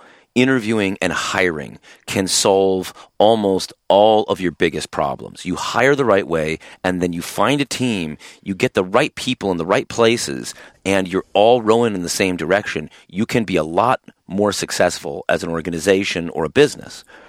And the second thing is to get people to understand that you respect that part of them and that you value them as part of a team rather than a mercenary.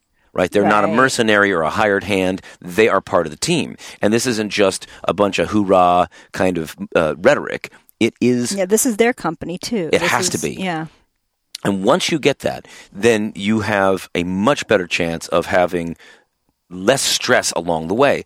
Things can be as small as letting people have paper clips or or you know use the mailroom with their stamps. Little little tiny things, just giving them those dignities, giving them. I remember. Uh, Tim Preus was a dean of humanities at Concordia, and I always loved going over into his office because they had sodas and almonds Right. and all sorts of fun things that you could grab in coffee. And it just said that he cared about the people that worked with him. And that, I guarantee you, gave me and anybody else that was interacting with him much more motivation than an extra 10% um, bonus on a day's work or mm, something. You mm-hmm, know, like mm-hmm. maybe that would be fine and great, but the and I'm not saying that you should bribe people with with tchotchkes. I'm saying No. that those little things that you do to signal that you care about them as people and that you're in this together and that they're intrinsically motivated is incredibly helpful for an organization. Absolutely. And I know for my own self too, uh, because I have done a lot of work with nonprofits and stuff. And one of the things that I've always appreciated is the fact that they understand that I am also a wife and a mother, and that there are times when my kids might need things and stuff. And so there were sort of allowances that were made that you know grace filled times where if i needed to take off early you know to take my my son to his orthodontist appointment and things like that that they made allowances for that stuff and i always thought that was just super helpful for my own morale you know And and this is the key that you would also work past that's you know, six true. o'clock. Yeah, that's true. I once work- once you much, had yeah. that, well, no, but I mean that's a side issue. Yes. But it wasn't as if those kindnesses weren't They were they were repaid, they but were you weren't. returned, But you weren't repaying it As- consciously. It wasn't transactionally. It wasn't transactional. You were committed to doing a good job. Yeah.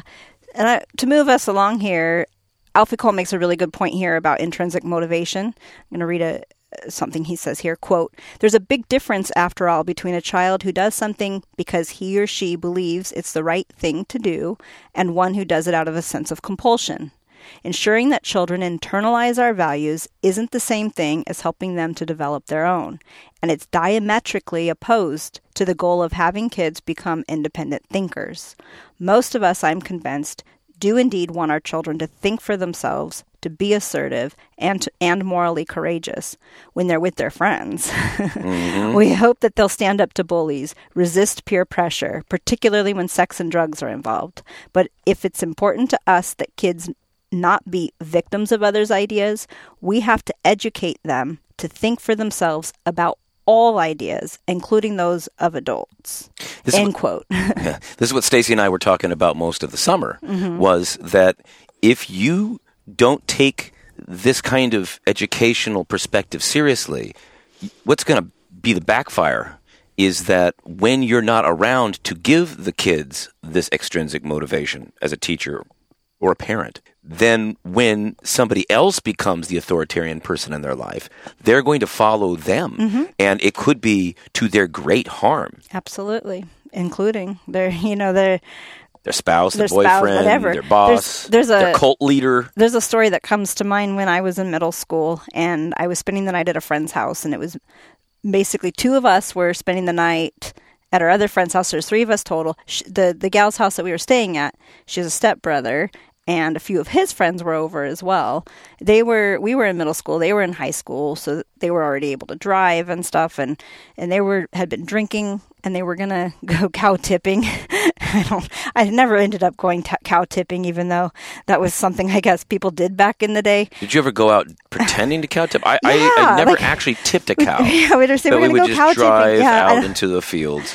But anyway, so th- they were going to go cow tipping, and the pressure was on us to join them. And I refused. I was like, they've been drinking. They're way older than me. And I, I don't want to leave my friend's house. Like, I just didn't think it would be good news for us. And That's a parent's dream. Good job. well, and it was interesting because the friend who it wasn't her house but was also spending the night later pulled me aside and thanked me and said, you know, that she just didn't have the guts to say no, but she really didn't want to go. She felt bad about it. Was this friend a member of the Seventh day Adventist Church? Uh, the friend's house that we were at, That was hers. it was hers. Was she going to go? She wanted to go. I'm not putting her down. She's a wonderful young lady. And I'm not putting down Seventh day Adventist right here. I am just saying that I do know that her religious upbringing was less free in terms of that question of, of personal intrinsic investigation versus a more authoritarian Sunday school style. Mm-hmm. Although in their case, it was a Saturday school style, right? oh, yeah, that's true. Friends, Yep. if you're not a Seventh day Adventist, I need you to understand Saturday school for the rest of us Protestants is the breakfast club, right? It is you got in trouble at school and now you have to come in on Saturday morning for detention. But if you are a Seventh day Adventist, it's Saturday morning when you're actually doing your, your church stuff, your, your religious stuff. But again, she didn't even really have any any mechanism to say we shouldn't do this. Correct. And then the the one the gal that pulled me aside, just for whatever it's worth, she was Catholic. The one that Uh-huh. couldn't stand so up. the on her. Catholics you get C plus in personal She- personal autonomy. She didn't want, yeah, she didn't want to go, but couldn't really stand up for herself. But also, I, I would attribute to her household, it was very much sort of power based. We're not going to discuss things, and and whenever she would get in trouble, it was like, ooh, I'm I'm going to call your father, kind of thing. Yeah. And and so she learned that it's best not to rock the boat. so as long as she doesn't get caught and dad's not mad that they go cow tipping, then she needs to just be careful not to tick off the older kids Right. who are now the authority figures. Yep. This is the whole the point of authoritarian thing, personality and authoritarian structures. Well, good for you. you're Yeah. you're I mean, here with me. I'm still here, yes, Less traumatized nothing- nothing- by yeah, either probably. animal cruelty or worse, but yeah. right. And so we're going to start to get into a little bit of. I think this all applies to Alfie Kohn's idea of understanding conditional versus unconditional parenting. Conditional parenting uses the tactics of extrinsic motivation. So that's po- it, it's negative and positive reinforcement for behavior. Fear of punishment, hope of reward, carrots and sticks. And that is conditional parenting. right. Unconditional parenting, on the other hand, is it develops intrinsic motivations and it's love no matter what you do. He goes on to say, quote, there's a distinction between loving kids for what they do and loving them for who they are. The first sort of love is conditional, which means children must earn it by acting in ways we deem appropriate or by performing up to our standards. The second sort of love is unconditional. It doesn't hinge on how they act, whether they're successful or well behaved or anything else. To really drive home conditional parenting, probably the most obvious example of that is authoritarian parenting Okay. and I'll explain what that is through a quote of uh, of Alfie Kohn. He says, "quote Such parents are more strict and demanding than they are accepting and encouraging." So, just to be clear, conditional parenting basically is about what what the kids do. Unconditional parenting is for who is who they are. Is you're focusing on who they are. So those are the two d- distinctions. And in many ways, you're not just saying who they are as handsome or or lovable in some tangible way. You're saying that you love them because they're your kids. Just you just because you love them because they're your students. You love them because they're part of the human family that we're all in this together. And I, I'd argue that it is every human being's right to be loved unconditionally by their parents. Unfortunately, that doesn't happen. Right. But that's what I mean. We all deserve. We all deserve the unconditional love We certainly all need it and from our folks. We we should love everybody unconditionally. What we're talking about here, though, is that we have a unique responsibility when we bring children into the world, or when we are teachers or leaders in some way. That the people that we're charged with, we need to make sure that we are not shirking our duty there to love them unconditionally, especially as you say, in a world that very rarely even is nice to you con- uh, unconditionally. You know, in any way. The idea is, what can you do for me, as opposed to, you know, how can we love each other with this mutual gift giving? Right. And it's also important to, and again, as I mentioned before, you might love your children or I might, you know, love my children unconditionally, but what do they, do they internalize that? Do they see it as that? Because unfortunately, sometimes the way that we interact with them, they're not going to pick up on that message and instead they're going to hear a little bit of a different message. And there was a, a time in our own lives where we realized that we, you know, kind of think like, oh, with our kids, we've, spent all of this time bringing them up. You know, we buy them food. We, you know, they have a great education. We, you know, and then we're like, there's times when we, we say, well, you, can't you just do this for me? Can't you? You know, there's a an example that I, I forget what the exact ex- example was with Aiden, but I do remember that Augie helped us understand it. There was something that I wanted Aiden to do for me, and I really, really needed him to do it. I don't know if it was help me on something that was technological. Maybe I needed him to play a little piano for the opening to this which we did, podcast. uh, which we did put a little piece of him playing. But in he the didn't know very, I was recording him. episode. Yeah, but but the the idea was could you do this for me? Or maybe it was take out the trash. I don't know. But it was you know look at all these things we've done for you. I'm your father. You owe this to me. And that didn't work. Yeah, but then when we we realized that the that the better way was to say i'm in great need. And i'm going through a lot right now son would you please do this for me because that's what people do for people in need would you do this because you're a decent person and then it was well of course right? Right, right. so he helped me out but he didn't help me out and he didn't help me out when I was even So using that co- conditional things. And I don't owe you this, and or maybe he thought he did, and it was just dreary. But when it was, when the question was changed to who does he want to be, What kind of person does he want to be? And regardless of whether I'm his biological father or not, which actually gets in the way a lot of times for people, just because somebody is biologically related to you doesn't mean they get to boss you around. When it's a matter of be- of basic human decency, then that changed the conversation. Absolutely. Perhaps some of the most extreme form of conditional parenting is authoritarian parenting. And Alfie Kohn has a he shares with us here in this quote a little bit more about that. Quote, such parents are more strict and demanding than they are accepting and encouraging. They rarely offer explanations or justifications for the rules they impose. It's the do as I say because you know that kind of thing. Because Like, I said just so. because I said so. It seems like that's an, a common and innocuous thing, and it's it's not according to Kohn. He's No, saying he's no, saying- because I said so is one of the worst things that you can say. Absolutely. because you need to be able to give them the logic behind it. so they can internalize the reason for doing it. Pretty much the whole reason that I wrote the book Sexy, The Quest for Erotic Virtue in Perplexing Times, available on, available on Amazon. You contributed to it. But the the reason I did that is not immediately obvious. I'm not really interested in nagging kids about their sexual lives. What I was trying to get to was a retranslation or a reframing of the connection between the way of Jesus and sexual ethics. It wasn't that I was saying that you should be a moral person sexually because you would get in trouble because God's going to be mad at you or your parents are going to be mad at you. It's the question of who do I want to be? If I love somebody, how do I want to treat them? If I believe in unconditional love, how do I consider the longevity of my relationships.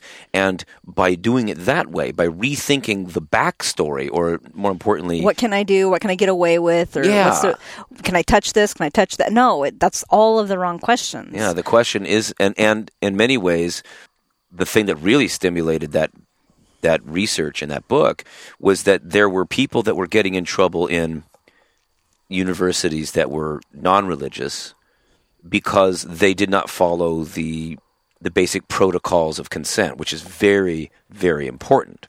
And there were kids that were getting kicked out of Christian schools, Bible colleges, universities for doing things that were otherwise seen uh, that, that otherwise would not be seen as immoral or illegal in the world at large, but were against the traditional teachings of that church tradition.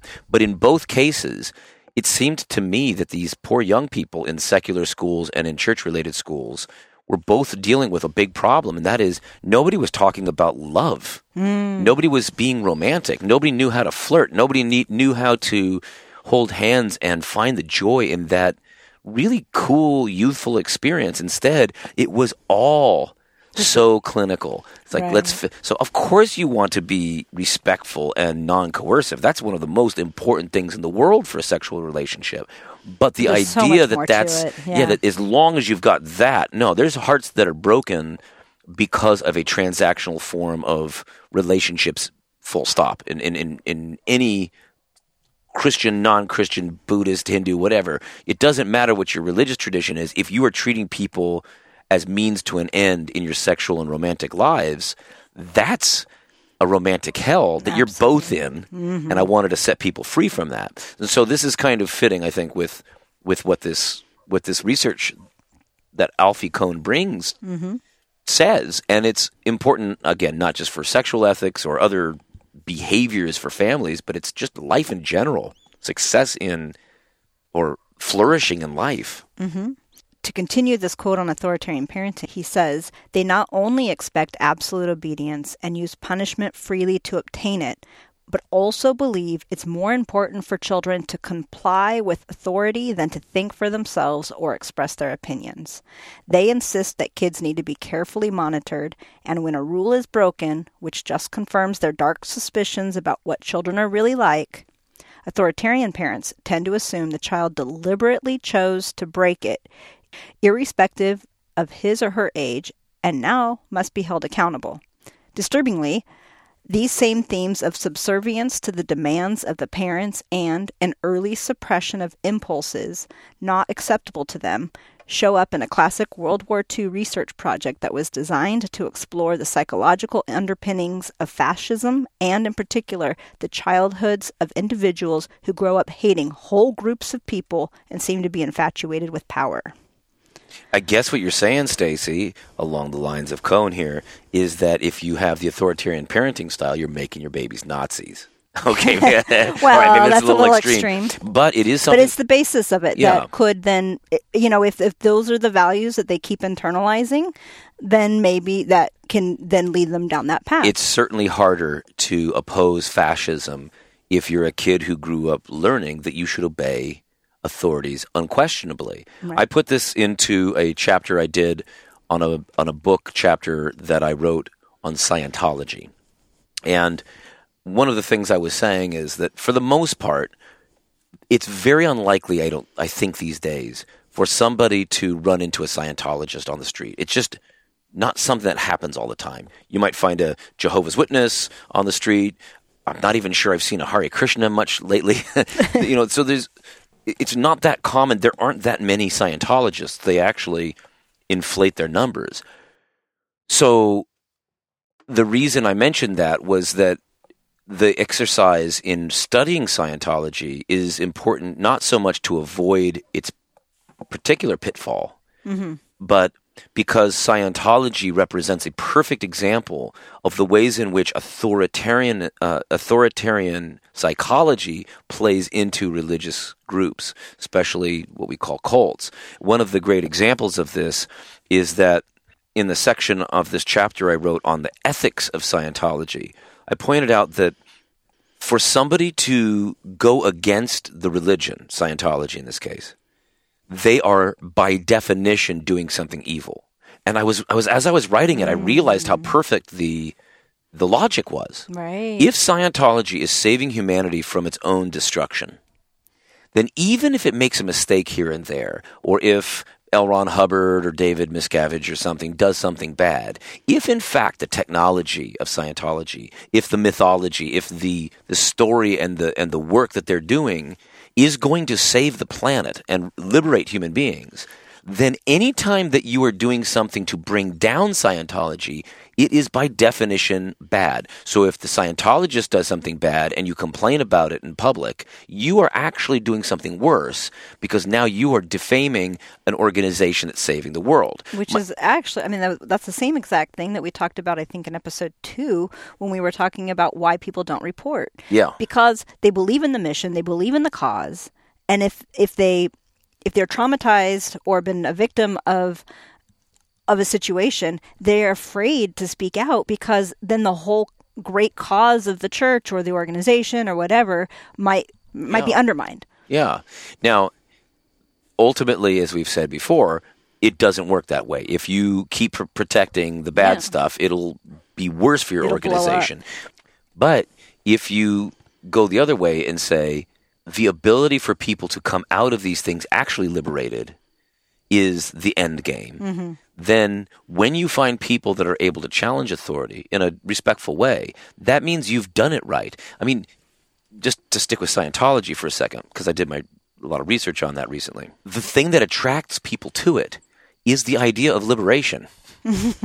right, right, and and the crazy. idea is, yeah, it's it's it is not a Sometimes religion. the even. very thing that people sell is the opposite. It's exactly the opposite, but they'll they'll get. get. you. They'll say that that church called Grace has the least amount of grace. Sometimes, you know, yeah, sometimes, sometimes. Ah. But the but the thing, like for for people that I interviewed that had gotten into Scientology, they were tired of religion, and so they said, "I don't want a religion. I want something that's more like science. I want something that's more reliable. I want something that's not going to tell me how to think. It's going to actually open my mind up and it's going to set me free to think.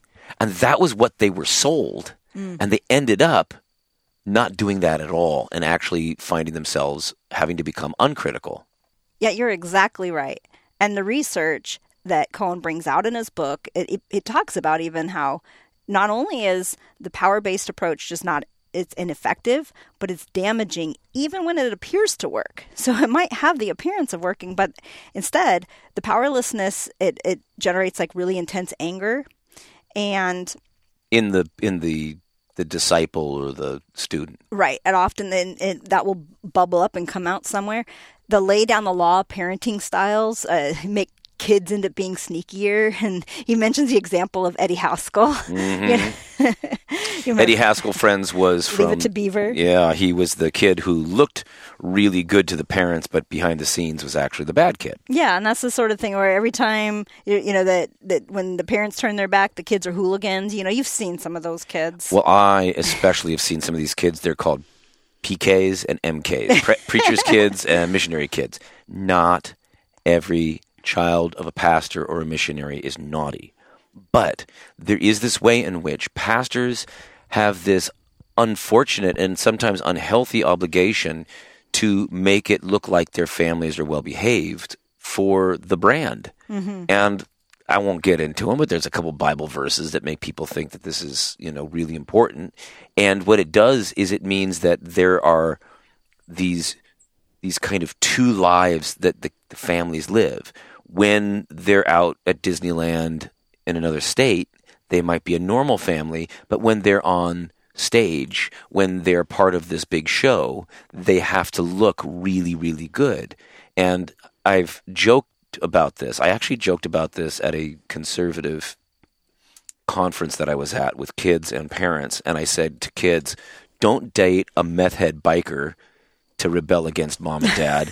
if you're a young lady, go ahead and come home with a collar and say that you're ordained as a, a priestess in the Episcopal Church or something, and that will be far more work. effective. They'll be really angry, but no one's going to get hurt. Maybe less destructive. yes. I mean, Oh, even if you just did it for Halloween or maybe April Fools. Yeah. well, and and and also to that point, I remember when the kids were little that we Our kids. yeah when our kids were little i remember that because they used to have like there was lord of the rings was a big thing back then and and so the the swords were and then we of course we have always had them watch star wars and they had lightsabers and things when we would do play dates and have kids that ha- uh, weren't allowed to have weapons at all in their house Yes. they would immediately find those things and and have this odd like preoccupation with them and i would immediately kind of identify those kids and say ooh you know and like let's let's go outside you know i fig- i want to honor their parents wishes and so i would you know find a way to distract them from those toys and let's go outside and things like that it became really apparent to me that those kids didn't have exposure to those toys and had a, a- a more intense and fa- fascination with it Yeah. As opposed to what I think Kohn would say is let's sit down with our kids and talk about war. Let's talk about violence. Right. And and, And why when if ever it should be used and if it shouldn't be used, then we're not saying this is some wonderfully sexy taboo this Well, toy and- gun or this toy sword, but rather this is something that that carries a serious heavy history behind it. Yeah, and, And it's who do we wanna be? What side if- are we on? If they ever accidentally got their hands on a, a real gun and had that same fascination, Mm-hmm. I mean, who knows? Anyway, I, I just that was definitely something I picked up. Jeff on. and Stacy are not advocating for violent toys. absolutely not. we got all soft lately. But we're we are saying that having a genuine conversation with students and kids about these themes can actually create a deep understanding and a long-term commitment in this case maybe to peace. Yeah, I think this all goes along with your research of virtue theory. Yeah, I mean the the thing that people never seem to have gotten over the last 7 years of me really spending time on this is that I'm not interested in being a goody two shoes. I am rough around the edges. I'll cuss.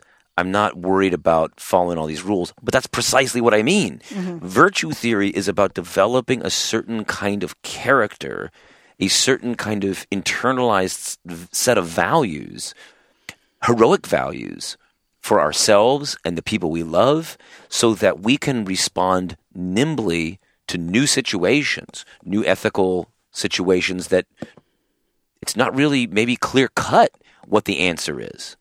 And virtue theory is basically the idea that instead of memorizing a set of duties or laws, trying to develop the skills and the personality that will be able to immediately respond in a way that fits with what they want to be. So, in the case of a follower of Jesus, for instance, somebody who has faith, hope, and love, or even more importantly, in terms of the precise external ethic, Micah 6 8, an Old Testament text that says it's important to do justice And mercy. and love mercy And to then walk humbly. and to walk humbly. So humility, justice, and mercy, these are more important for the prophets, for instance, than making sure you've got all the sacrifices and the rituals down. You can have all that done and you can be a bad person. And of course, as, as Jesus comes on the scene, whether you're a Christian or not, you've got to recognize that Jesus is pretty amazing when he comes along and says, all that religious legislation has some important context to it. But for us, what's important is having our internal selves cleaned. It's not what's on the outside of the cup, it's what's on the inside of the cup. You, he says to the Pharisees, are like whitewashed tombs. You're all pretty and white on the outside. On the inside, you're full of dead men's bones. And that to me is not just a minor issue. It's not just something where I'm saying, eh, maybe this is the way to do ethics. No, I think for our world today, we are in a, a tricky time. I think it's a hopeful time because more and more as we have met with young people in our travels, we are delighted to find how wise they are, wiser than many of the old people we know. And they are genuine hmm. and they're caring and they're loving and they're sometimes misguided. I get it. But they have taught us so much. But They what, have. but they don't spend a lot of time on the rules. Maybe the kids you know are, are naggy. I'm saying the kids that I know, and they're 30, you know, but they, but they have inspired me through a certain kind of heroic commitment to virtues, virtues that include justice and mercy, mm-hmm. even if, as we'll talk about in a future episode, they no longer identify with the religion of their youth. And I'm not sure authenticity. And Yeah. that's part of it, I think. yeah, I'm not sure how they got there, mm-hmm. but I know that it's really helped their lives. And mm-hmm. I'll tell you what, I trust them more than a lot of people. I'd hire them more than most people. I'd hire a kid who internalized virtues far more than the Eddie Haskell type that knows the rules and also therefore knows how to go around the rules. Right. Well, and, and, And how again, not get and, caught. and again, that authenticity piece because you know exactly who they are. They're not. They're not making that up. They're not BSing you. so you know their you know their motivations. Mm-hmm. Phil, what we're you trying to say to you here, if, if, if, we're, if we're losing you, Phil, what we're saying is that when you're teaching in any capacity, if it's music education, Sunday school, or just, just anybody that you meet, helping people to identify what they want to be and helping them get the tools to develop those, those characteristics. When exactly a year ago, Dan Van Voorhis and I traveled to uh, to visit a guy named Christian Miller, who wrote a book called The Character Gap, and interviewed him on this theme. One of the things I found really interesting was that he said that there was this concept of virtue labeling, where you tell somebody, you are beautiful, you are a scholar, you are, well, no, he said virtue labeling, where you say, you're somebody who values other people, you're a kind person. And they start to act in that way. to take this point further, Kohn's research reveals that authoritarian parenting and religion often go hand in hand. Yeah. He says, quote, "There's no denying that an authoritarian approach has deep roots in certain religious belief systems." Says one expert, "Breaking the child's will has been the central task given parents by successive generations of preachers whose biblically based rationales for discipline have reflected the belief that self will is evil and sinful. And that goes back to when we talked about our shame and guilt and, and the orkiness, right? Yeah, are we are we elves? Yes. Do we sometimes get twisted into being orcs? Perhaps, yes. but that idea of what our true self is is really important. And to see a child or a student as essentially evil is both an error in Protestant theology and also a detrimental concept for education in general. So the idea then is, as we talked about on that show, that if we tell young people that they are essentially disgusting, gross monsters, mm-hmm. and if we think of them as disgusting, gross monsters, it's going to disrupt the health of our educational experience across the board Right. from the parents to the teachers to the kids. And and you just have to go back. You have to keep digging into this. We can't defend ourselves here other than to, to point you to episode uh, the episode we did on shame and, And guilt. guilt and the shadow self.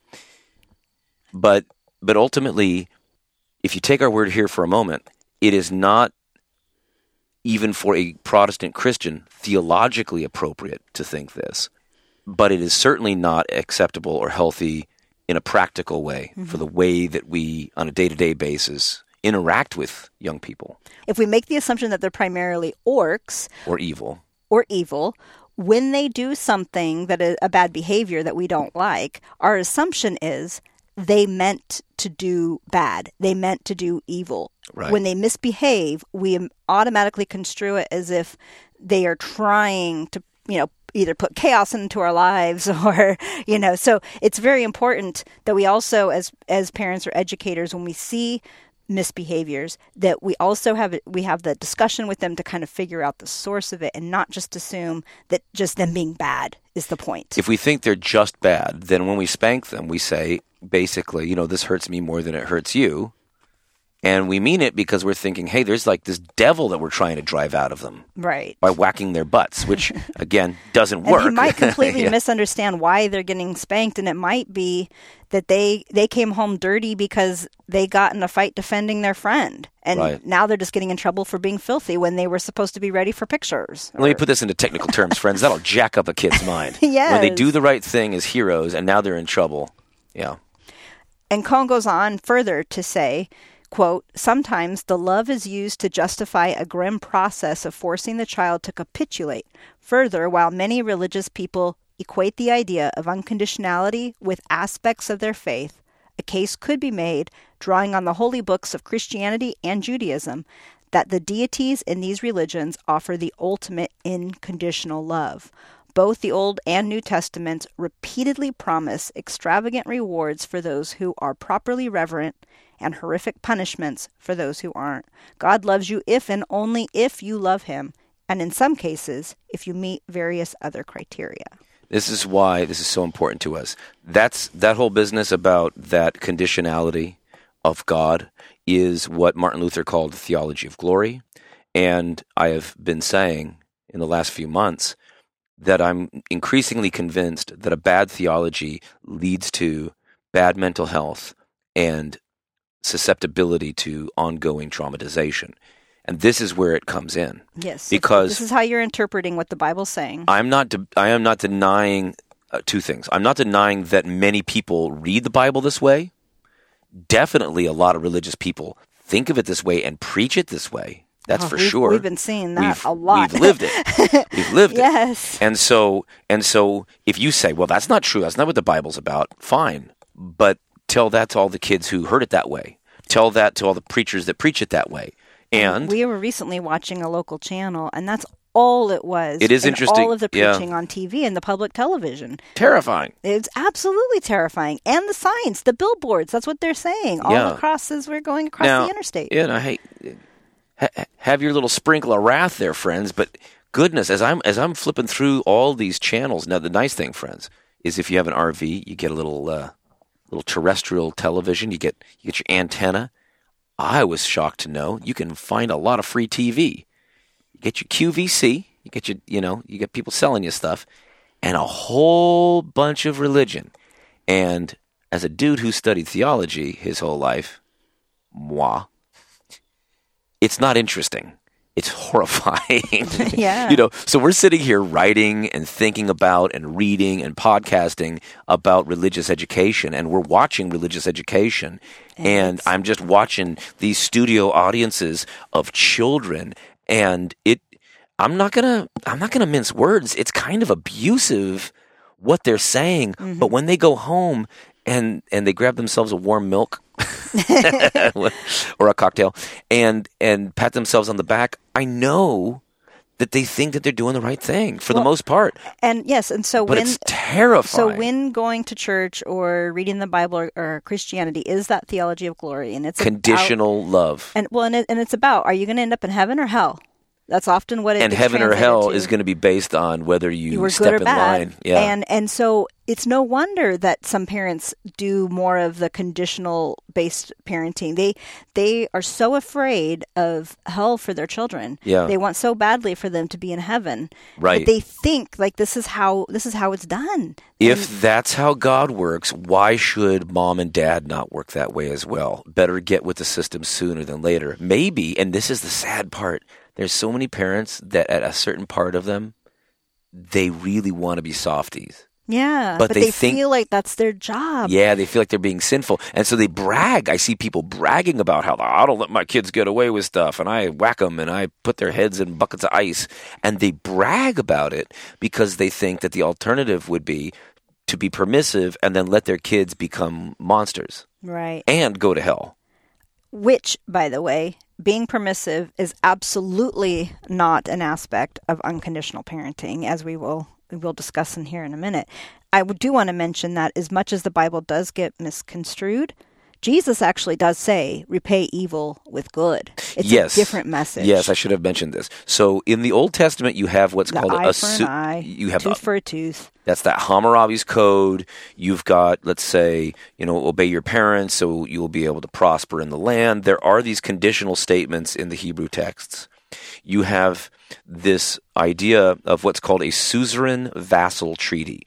In the Near East, the ancient Near East, you would have a lord who would take on a vassal. So you'd have a suzerain or lord that would take on a vassal, and they would establish a covenant or a document, a contract that says, here are some stipulations.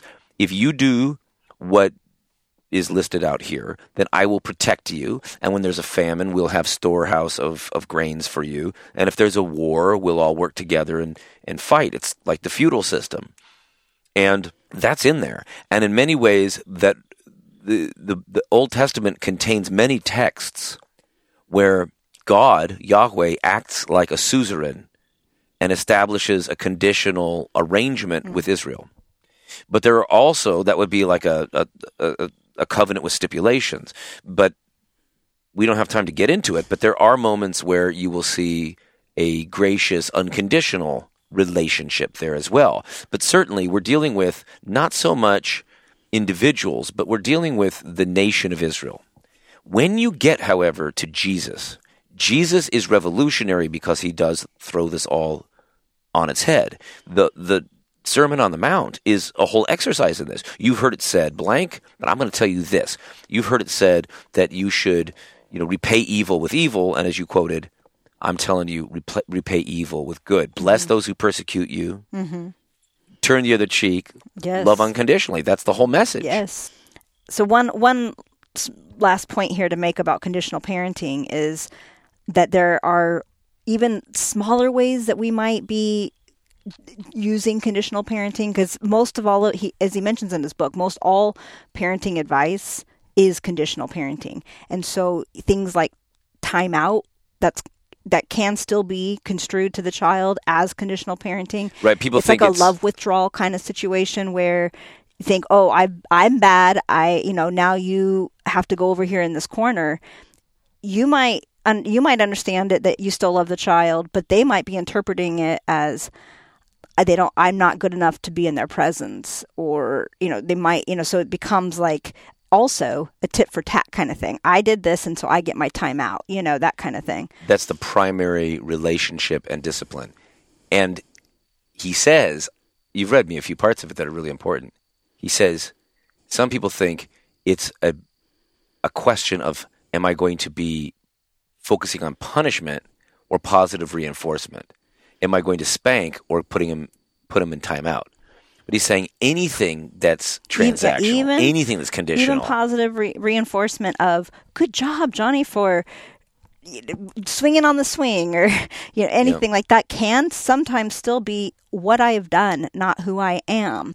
I often see in families where there's a child that maybe perhaps is really good at academics and then another one who's really good at athletics and and then they get all the praise in those areas and it's like if there's another child they have to figure out well what is going to be my thing cuz I can't do athletics as well as my older brother or sister and you know and I'm certainly not as smart as the as this other one or What's going to be my ticket to love? yeah. And so even when we're praising sometimes it can have an adverse effect on either the children you know other children that are paying attention or even the child that's getting praised for that. They might feel like i'm only as you know i'm only good if as long as my football team is winning or that i'm the number one the number one quarterback right, Right. when i have to sit on the bench ooh you know i may not get loved anymore. Extreme praise for performance Can- that isn't coupled at least with a genuine understanding that you love that kid no matter what. can sometimes put undue pressure on the children to perform or try to continue to perform Very often. It say- will. It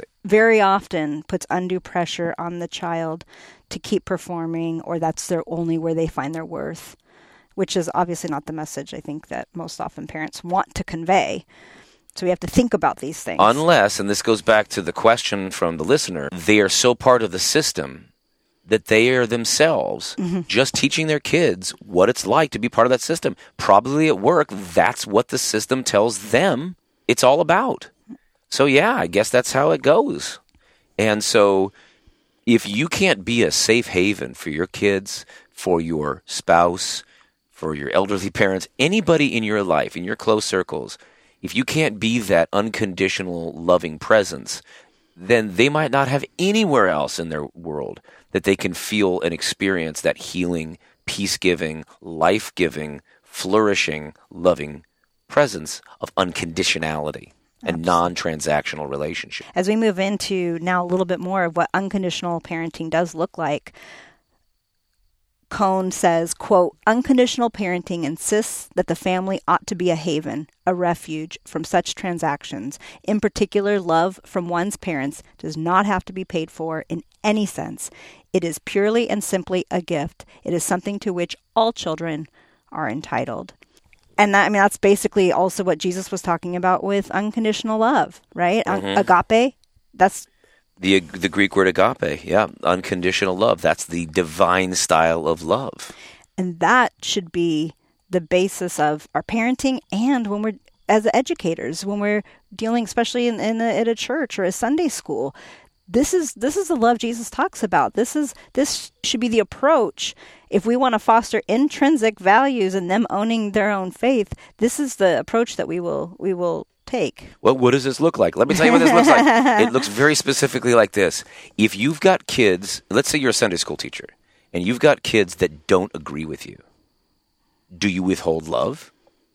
right Do you withhold love? You can still disagree with them. I'm not telling you do to you start to kind of even Yeah. think in your head do you start judgment is that there in the back behind it or do you start to ignore them? Do you only praise and spend time with the kids that act and sound exactly like you act and sound? Or are you giving these young people freedom to be themselves, okay, within reason, they're not hurting anybody, but you love them even if they're not doing it the way you want them to do it? That's a very non worldly, if you want to use old school religious ways of thinking, that's a non worldly way of approaching your love for people in your lives. And the hard part about being somewhat prescriptive here is that everybody, every child is different. And the situations that you're going to find yourself in are all different. And, and, and it's not like a one size fits all kind of thing. But I do have nine practical things that you can do to help create this culture Take us home, baby, that is 'cause I'm- based in unconditional love. because because before you get to these, I want to say that that both Stacy and I, as we're reading through this, she's reading most of it, but then every once in a while she'll read a quote from the Kohn book, and I feel a little bit bad. I will say that of all the things we've done stupid in our lives, for some reason our kids turned out all right.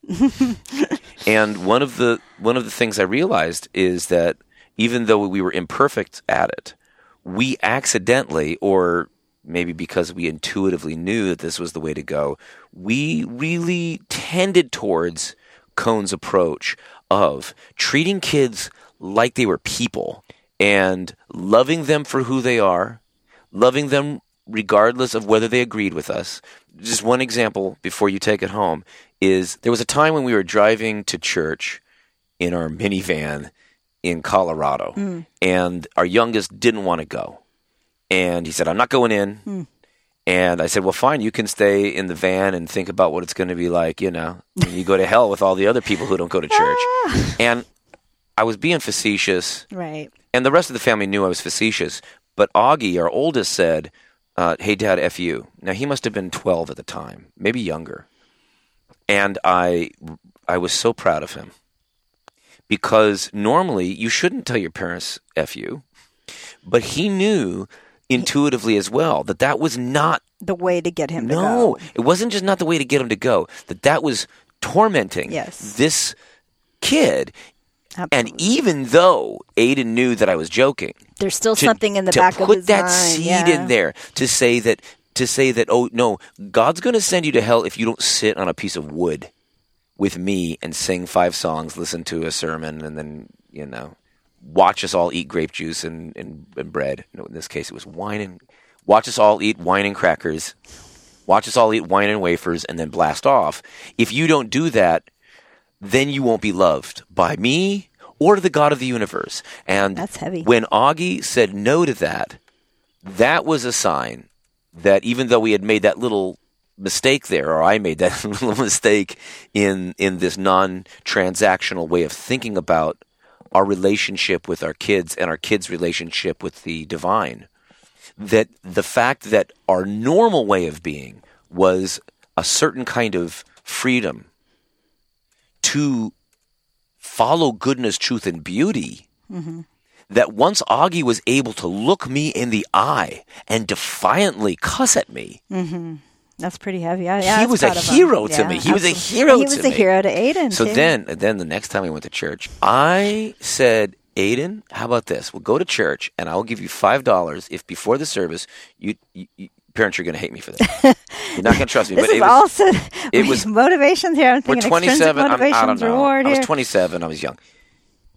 I said, go go to the front of the pew, turn around, and he's just a little kid, so he wouldn't. It would look like he was just being silly. I said, I'll give you five dollars if you go to the front pew, turn around, and give me the middle finger. Now you knew there was no way. I knew there was no way he would do it. that Aiden would do that. I mean, I I knew Aiden too back in that. There's just no, No way. So there was a safety in being able to say that. But There was you, a little course, safety, but if he- obviously joking. but if he what you were trying to say though is there anything that you can do to kind of get outside of your such he had such uh, high standards for himself it just like you need to relax a little Yeah. bit you know He's a super You rule need- follower. But that's not the main thing. I was trying to show him, I think, I, maybe I was making up for the la- last stupid thing I said, that in fact, you want to be a good person because you want to be a good person, N- not because you want to be loved more or less by me or Mm-hmm. not get in trouble with the old man in the sky that's counting how many naughty things you did Right. and reporting to St. Peter, who's the gatekeeper of the pearly gates, right? Like, we can say this. We were some very dear friends in Colorado, and they made us uncom- they made me nervous about this show because they are both educators. One has been a professor of education, one has been working in the school system Yeah. for decades. Mm-hmm. And they said, "Look, there's there's a way in which you've got to you've got to use these external extrinsic motivations." And that maybe they kind of gave us the sense that this this Alfie Kohn style was a little bit too hippy dippy, you know? right And it may be that at a practical level, this takes too much work for teachers who are overtaxed or for parents who have, you know, kids that are, for whatever reason, behaviorally difficult. grades are going to be a part of our system. They just are. Right. And so there, you know, there might be a few schools that don't do grades or whatever, but so you are there are there is going to be some of these other mo- motivations. There's going to be some of that, but as much as you can in the classroom, you can incorporate some of these ideas that I'm going to talk about when it when you're able to. Are you doing it for the long-term goal of their love of learning or is this just maybe something that makes it a little simpler on me? Are you are you fostering Me as the teacher or the parent. right, or the parent. Are you fostering a, a, a classroom environment or a home environment that increases competition, which then creates more of like a, a situation where the kids have less empathy for other people? Building or fostering an environment of unconditional love and intrinsic motivation is a lot of work. It takes time.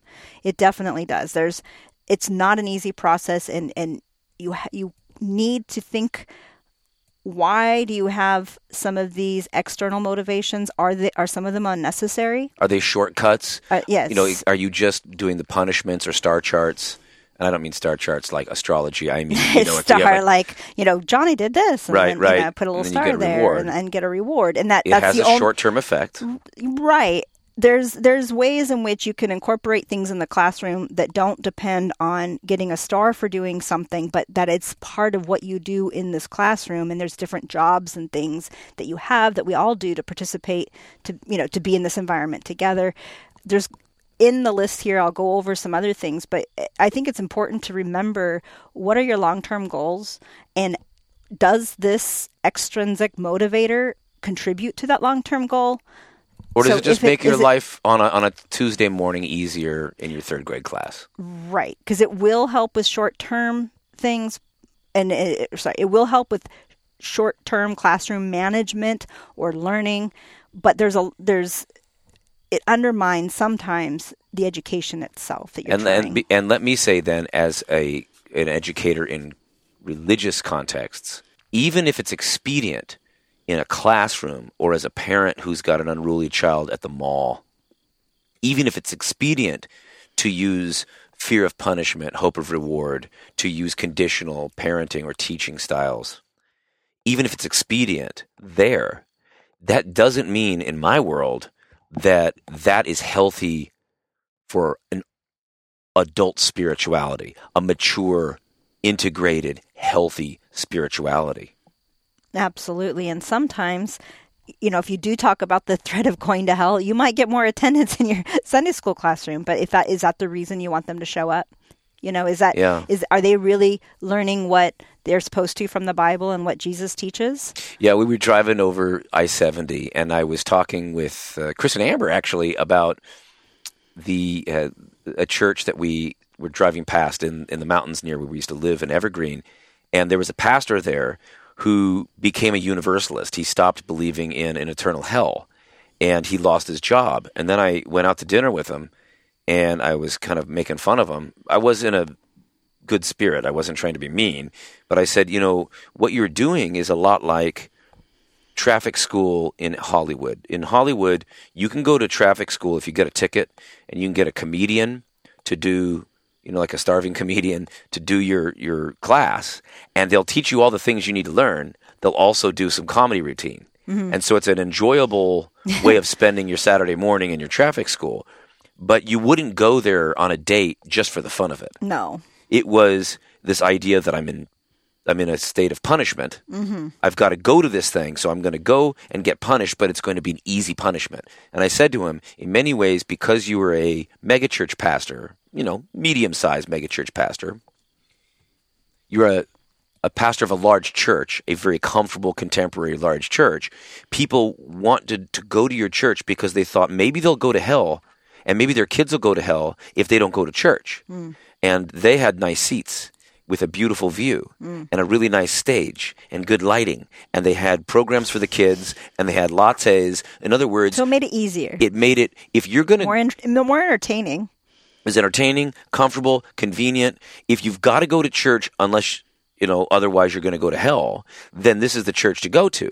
I don't think he got fired for his heresy. I don't think he got fired for not believing the right thing. I think he got fired because as soon as he said what he said, some people left because he was not following the true teachings. And that was a big building with big bills. Big bill, yeah, and that that goes back to that Molech idea of it doesn't even matter if everybody in the room that was a leader thought that they should teach that there's no hell. It doesn't matter. Money needs there to be a hell because that gets people into the pews so that they can pay The pastors the pay- and the staff and the lighting and the building- mortgage yeah, and the buildings and grounds. parking lot renovation. So hey, oh Mallinson's trying to like hustle some kind of new theology here for us. Listen, what we're saying is whatever you think about theology, whether you're even a Christian or not, notice that there is a financial benefit to a large suburban affluent church in Colorado saying that there is an eternal hell and if you don't get yourself into these pews, you might go there.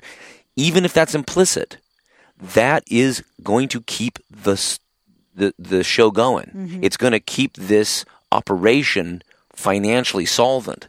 And so, regardless of what his theology is, he had a message that wasn't going to make people motivated to show up. They were going to go biking or hiking. If you've been to Colorado, baby, yes, you have. There's a lot of fun things to do on a Sunday morning. And if you only have two days where you're not There's a wage slave, skiing, Yep. Yeah. Saturday is to sleep off your Friday hangover and maybe get some, you know, something going on the lawn. And then Sunday, now you got to now you got to go to church. At least make it one that has a latte and a nice comfy seat that you can lean back in. I'm not trying to be flippant here. He didn't think it was funny, by the way. But what I'm saying is maybe he thinks it's funny now. But what I'm saying is that that or what you're saying even is that this extrinsic motivation may have a short-term effect but spiritually it is not healing. So now, Stacy, do you mind? Give us something positive. If we've screwed up, we need to have mercy on ourselves. Absolutely. We we all, everybody all- told us to do this. Nobody's telling us to be We- unconditional it- about our parenting. When I when I was reading the book, I just felt terrible because even you know even though you said that we've done you know a relatively decent job at this, there's still all these ways that I see that I missed the mark, and Yeah. and you're like oh man, like uh, we're always conditional, even when we're not trying to be. Not, I'm not saying us, but just human beings. absolutely. So you need to have compassion on on yourself, which but Give your kids a call if, you're, if they're adults now and tell them you love them and, and, and maybe turn them on to this Alfie Kohn stuff. Absolutely. And and the other thing too is is I do suggest if you're finding if you're resonating with any of this stuff, you really do need to read the book to hear a little bit more of exactly how this all plays in. all of the Especially if you're a parent of younger children And then what you know, how do you move forward? or a teacher. This is all just kind of a summary. I'm we're making you aware of a problem that we we've noticed and we've seen and that Phil has noticed as well as in how what do we do about it? How do Mm-hmm. Yeah. we how do we switch this up? And how how do we then train our kids to have these values that, that we care about, that we want them to have. Mm-hmm. And by the way, Phil, remember, I loved what he said about, you know, there but by the grace of God go I. Yes. I want you to focus, Phil, on that word grace. The grace that you can have for yourself or that you understand. When you understand grace, that is the key Absolutely. to this whole thing. If you understand grace, it will come naturally to you. You don't have to be worried and always like, beating yourself up. Grace is unconditional love. And that's for you, Phil. That's for me and Stacy. That's for everybody you meet. So bring us home with the nine takeaways that you've got from this book. Yeah, so here's some practical things to either keep in mind or things that you can do. Number one is respect. Each person is their own spiritual being, their own person, and we need to respect that. We need to keep that in the back of our mind. They are not somehow an extension of us. They are not somehow this lesser being. They are they They're not our model train set. right that we're uh, they're not a container to dump information into. They're people. The kingdom of God is for the children. Absolutely. Number two, you interact with the kids. You you want to when you, when they're doing projects and stuff, you can get down there with them and when when you are interacting with them, if they're drawing a picture or something, show your interest in it, but refrain from saying, you know, good job or or good tree, rather oh, this is an interesting tree. And, you know, I see that it has these kind of like comment on it. You can encourage them with new things that you see in their drawings, but without placing value judgments on, on what they're doing or making conclusions sometimes even like when you're interacting with them about what they're doing or or judging their performance per se one of the one real good example with that that is when you're saying oh you know johnny you're being good because you see johnny sitting there with his hands folded nicely or whatever that tells johnny and the rest of the kids that what is good is just being compliant Right. and yes, that's the behavior maybe you want so that you can calm everybody down. But be careful how you use the word good and what you're saying is good because the drawing is good no matter what they do. But also, you're you're losing out on an opportunity to find out where what they like about it and where they even see they fall short. And so they may not even grow as far as what they could have in drawing the picture because what you said is that this fish fish is just good enough or this assignment or this paper that they wrote is you know what I'm saying it's enough even if they know it's not their best work so if you that's another part is ask questions and do more listening and less talking let them tell you what some of their strengths are and some of their weaknesses Let's apply this, for instance, to Little League coaching. You've got a kid. You obviously want to celebrate when they make a, a nice hit, you know, or if you're in batting practice and they really just they connect and you you you know if you've ever played baseball or if you've ever played softball there's a there's a sweet spot on that bat and you just kind of feel that thing Just go out there let's say you got a line drive home run it is of it of course something to celebrate. We celebrate when we're happy, mm-hmm, mm-hmm. but we're not saying the kid's better because they got the hit. What you want to do as a good coach is be positive and say, "Now that was a that was what you wanted. You were after that result. Notice how your elbow was up. How did that feel? How did it feel as you did this? And they might reflect on how they weren't strained or it didn't rattle their hands the same way. And so you can talk about the physics of the swing and where they hit it on the bat and say, if you want to do that again, make sure that you're confident and you step into the swing and whatever, whatever it is that you want to try to tell them so that it's not that we're saying that you shouldn't be positive. It's just that you shouldn't make all of your positivity be contingent on the success of what they ended up doing. Right. Because because they may not then reflect on how they got there. Yeah. And they may not know how to repeat it, and then they feel like a failure when they can't. Yeah, let them find the joy in the dance and the swing and the whatever, you know? Whatever it is that they're doing, it's not about the hustle in a in a rat race kind of way, but it's about the joy of the art of it. And same thing with with painting. Hey, this really worked. It seems to me that this this is kind of fitting together. What were you trying to communicate? And so that they can they can kind of share with you what they were trying to communicate visually, and you could say, is there something that you would have wanted to do differently, or is there something we want to work on? So even the negative stuff, or what you would think is criticism, isn't seen, hopefully, as a negative criticism. It's just let's try to figure out how we can get to where you want to be. Point number four would be teach kids, teach them that other people have their own perspectives so that they understand that their way of seeing the world is not the only way that it is seen. And so if they're doing something that might be hurting another child, you can ask them to reflect on that. So point number 5, avoid self-centered reasons for doing things. So, you don't want to teach your children that they should share their bike so that they they can share the their friends Legos for instance, or you know, if their friend has the Legos, you want to make sure that they they're going to give of what they have just because they want to share this nice joy this joyful thing with uh, with their friend, not because they're going to get something in return. Great example of how this can be effective is that I had my my sister and her family came to visit us and camp out on our property a while back and and she has two daughters and one of them brought a friend and it seemed like the whole time it, they were the the one that had the friend they were kind of getting a little bit more you know clicky together and excluding the older sister. As kids do, as they do. As big people do. and it was making my older niece super sad. And there was a time when the my niece and her friend the younger one so there's a time when they were playing on the tire swing and they were having a great time together the friend and my younger niece. And i thought this would be a great moment to to talk to them about the the feelings of the older sister who was sad.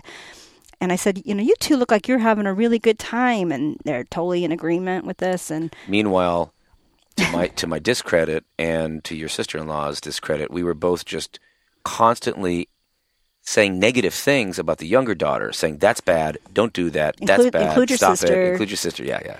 And and so I, I yeah I catch them in a moment when they're just having such good fun together, and and I'm like, you guys, yeah, you guys are having a, just a really good time, and they they were oh yes and going on and on and on about They're on the tire swing the down tire by the swing, teepees. We've got these hippie together, neighbors swinging that- together. yeah. They're swinging together, and then I said, do you do either of you have a time? Or can you recall a time when when you didn't have somebody to play with?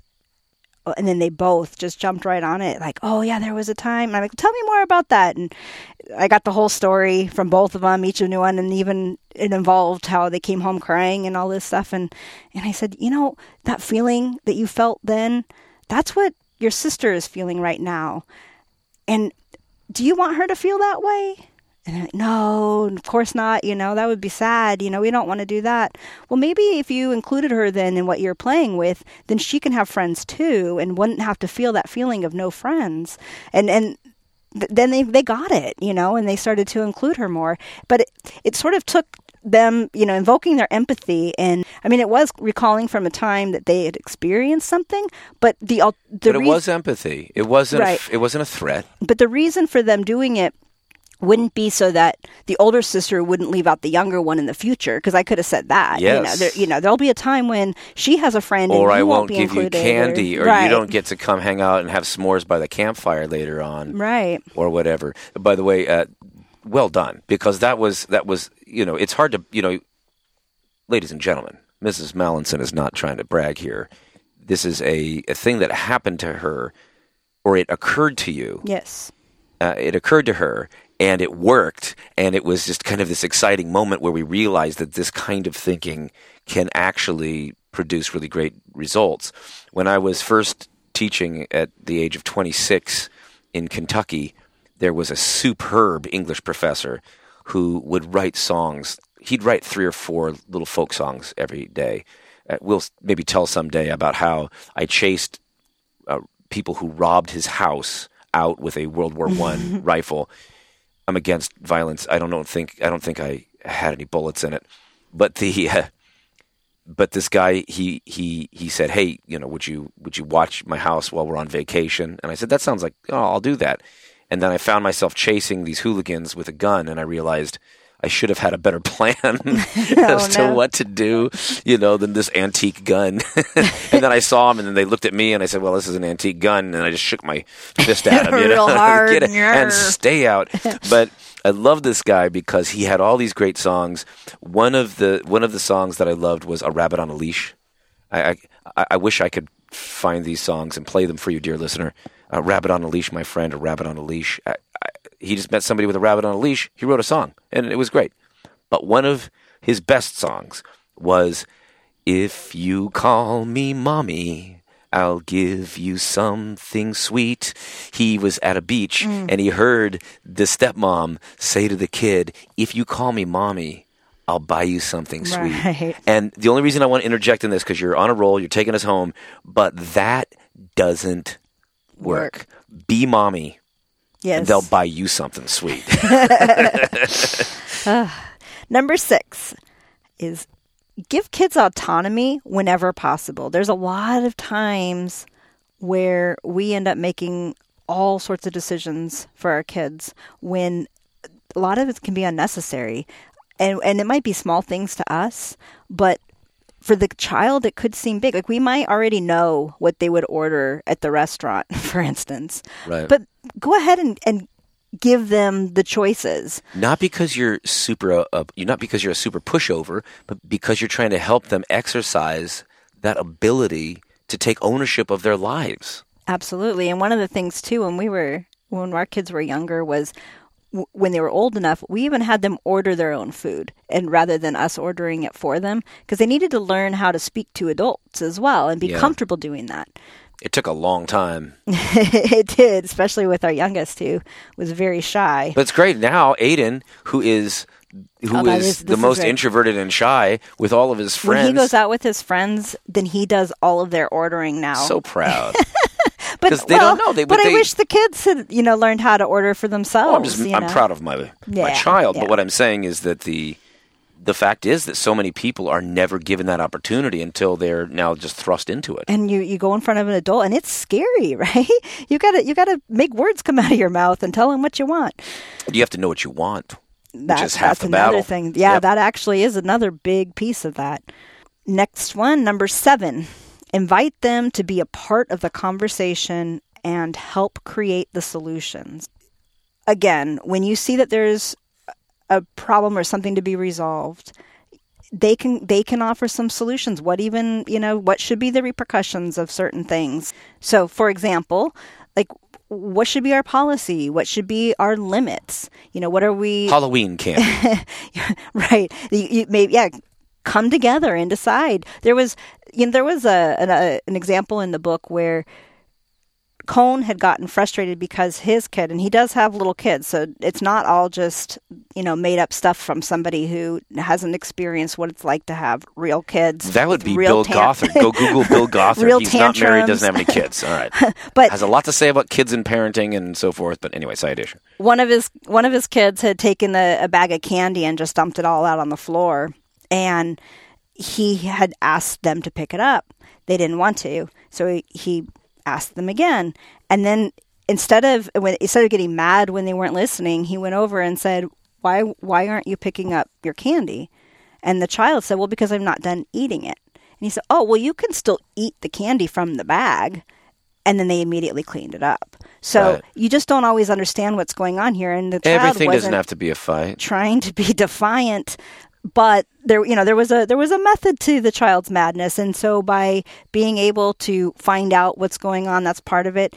But also another thing is, if you're in a in a say a church situation or a school situation, and you have a difficult question that the kid, the child asks you, you know, you don't have to be the one doing all the research. Invite them to look at certain resources, or that you would come back together and discuss this next week, or whatever is available to you. But you can point them in the right direction, but you don't have to necessarily tell them the right answer if there isn't necessarily, you know, there, there's a lot of things where there isn't just one answer to a, to a problem, and so help them be a part of that process, which there's also where Kohn says, quote, the way kids learn to make good decisions is by making decisions, not by following directions. And that's a big, You're here. huge key thing. I'll move on to number eight. Trust that they aren't trying to be evil or bad. And we've already mentioned this point, but don't assume that their motivations come from just trying to do a bad behavior. So, number nine, keep your long-term goals in mind. I know we've already mentioned this, but what is it that we're trying what what is it we actually want to teach and what might we be accidentally teaching? Always ask yourself that question when you have a rule or something and there's another point too that Kohn made and he said that there will there will be times when we have no choice but it, you know there might be an important matter you're just tell your you got to tell your kids come here now you bet you know you Right. have to do and when you have used that sparingly uh, more often than not they'll they'll listen right then when you really That's need it definitely been true for Augie our, and our Aiden. case Augie and Aiden definitely, a few times they don't get the point, but when we say, no, that ain't good, they realize that we're looking out for them. they trust that if you're always saying no because you think that's what a dad or a mom is supposed to do, then they don't trust any of it. And I guess I lied. So there is one more thing. Number 10. I actually right. have number 10. And I think this really probably is the most important out of all of them. You know, save the best for last, right? But you've got to demonstrate genuine spirituality and and the way of unconditional love for yourself and your own life and then you invite them to be a part of that. And when they see that when they see that modeled i think they naturally will want to cling to you. They want to you know they want that in their life. They want more of that. That's not something they're running from. Mm. That's something that they're like how do i get more of that But that's the hard, hard part because we actually have to have that life giving spirituality, a spirituality that sets us free, one that helps us to flourish, one that helps us to make sense of the world and in, increase our love for one another. If that's not the fruit of our own lives, it's not gonna, it's not gonna be helpful for them. This is the thing, by the way, that got our youngest out of church. He is on strike mm-hmm. from church. And he said, The folks that you know, Dad, the folks that you interact with, not my, my close friends at work, friends, cool. I'm saying that a the, lot of church people a lot of the people that are the naysayers that give you trouble online or in person or whatever, if I look at what they're up to, or even people that don't even know you, a lot of the people that I see in the churches around America, as I look at them, I see that they've got bad fruit. And it's not that they're hypocrites. It's that the fruit of their spirituality, the fruit of their philosophy, the fruit of their ritual, the fruit of their lifestyle and their teaching and everything is not something I want. Yeah. It's, he said, he said it to us. Now, this, I was both proud of him and it made me gasp. Yeah. He said, Listen to Jesus if the fruit is not good, you've got to ignore that tree. And I'm telling you that your tree of American Christian church has bad fruit. And you can't make me go against Jesus and follow you to some place that has rotten fruit. Now, And that was hard. it was hard to hear. And we'll have a longer conversation. Don't write in and tell us to whip him into shape. That's the whole point. But the It's an important question. I couldn't deny. I couldn't deny much of what he was saying, and that's it's not the only story. I mean, we we were up with uh, Heather Davis, and uh, we were we were just just having this this wonderful morning up in Los Angeles with people that hugged all the sadness out of me at a church service, and I wanted to bring them up there. There are churches. You're probably a listener that knows of a church or two that have that life giving element or a religious community of some kind. That's not what we're saying. We're not denying that that's the case. But what he was saying is if I'm going to go along with you, I need to see something that's life giving. And so if you're a parent, or you're a Sunday school teacher, or you're a religion prof at a college, or you're a teacher at a K through 12 parochial school, if you don't have something that is an undeniably beautiful gift if you don't have something that is life giving to you and it doesn't radiate from you, you don't have to be like on, you know, some show all the time. you don't have to. No, but but does it? I mean, this isn't just about our kids. This is about our own well being. If something isn't giving us life, why would a kid want to look at us and say, I'm going to have to go through a whole bunch of hoops? I'm going to have to jump through a whole bunch of hoops just so that I have the right to be bored with you? yeah. or sad with you or abused with you mentally, emotionally, psychologically, spiritually, if you're in a spiritually abusive world, the kids are going to know it. And there's no amount of threat that's as bad as the threat of living the rest of their lives in your living hell. Yeah. So this isn't for you to feel bad. This is for you to have an invitation to see that there's a door open and you can walk out that door into the joy of the presence of the truth, into the joy of the presence of the graciousness of unconditional love. Absolutely. I will add one thing. If, if, if for some reason you're not quite grasping that, maybe one more example. I remember us talking with some of our kids' friends, and they were talking about the fact that they didn't want to get married because there were too few marriages in their lives that they actually wanted that marriage. They and that was so heartbreaking for me. They said they what what are our examples like my parents? I don't want my parents' life. I don't want my grandparents' life. I, I don't I don't think I don't think marriage is the answer. If everybody I see is living in this sort of I don't know, this kind of living hell, why should I choose that life for myself? That really broke my heart and it breaks my heart even more when it's done in the churches. So I know friends, this is really hard stuff. And this the world around you isn't giving you this. So don't beat yourself up. Know that unconditional love is for you. It is your birthright. And you are loved unconditionally, so do not fret. We've got this.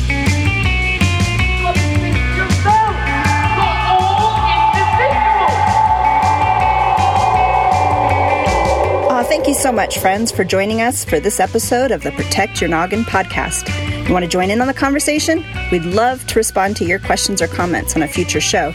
You can record a message by going to protectyournoggin.org and clicking on the blue voice message button. And don't worry about getting it perfect, since you'll have five minutes and a chance to preview your message before sending. You can also send an email if you're not comfortable with leaving a voice message. Please also follow us on Twitter at the PYNP and rate and review us on iTunes or wherever you get your podcasts.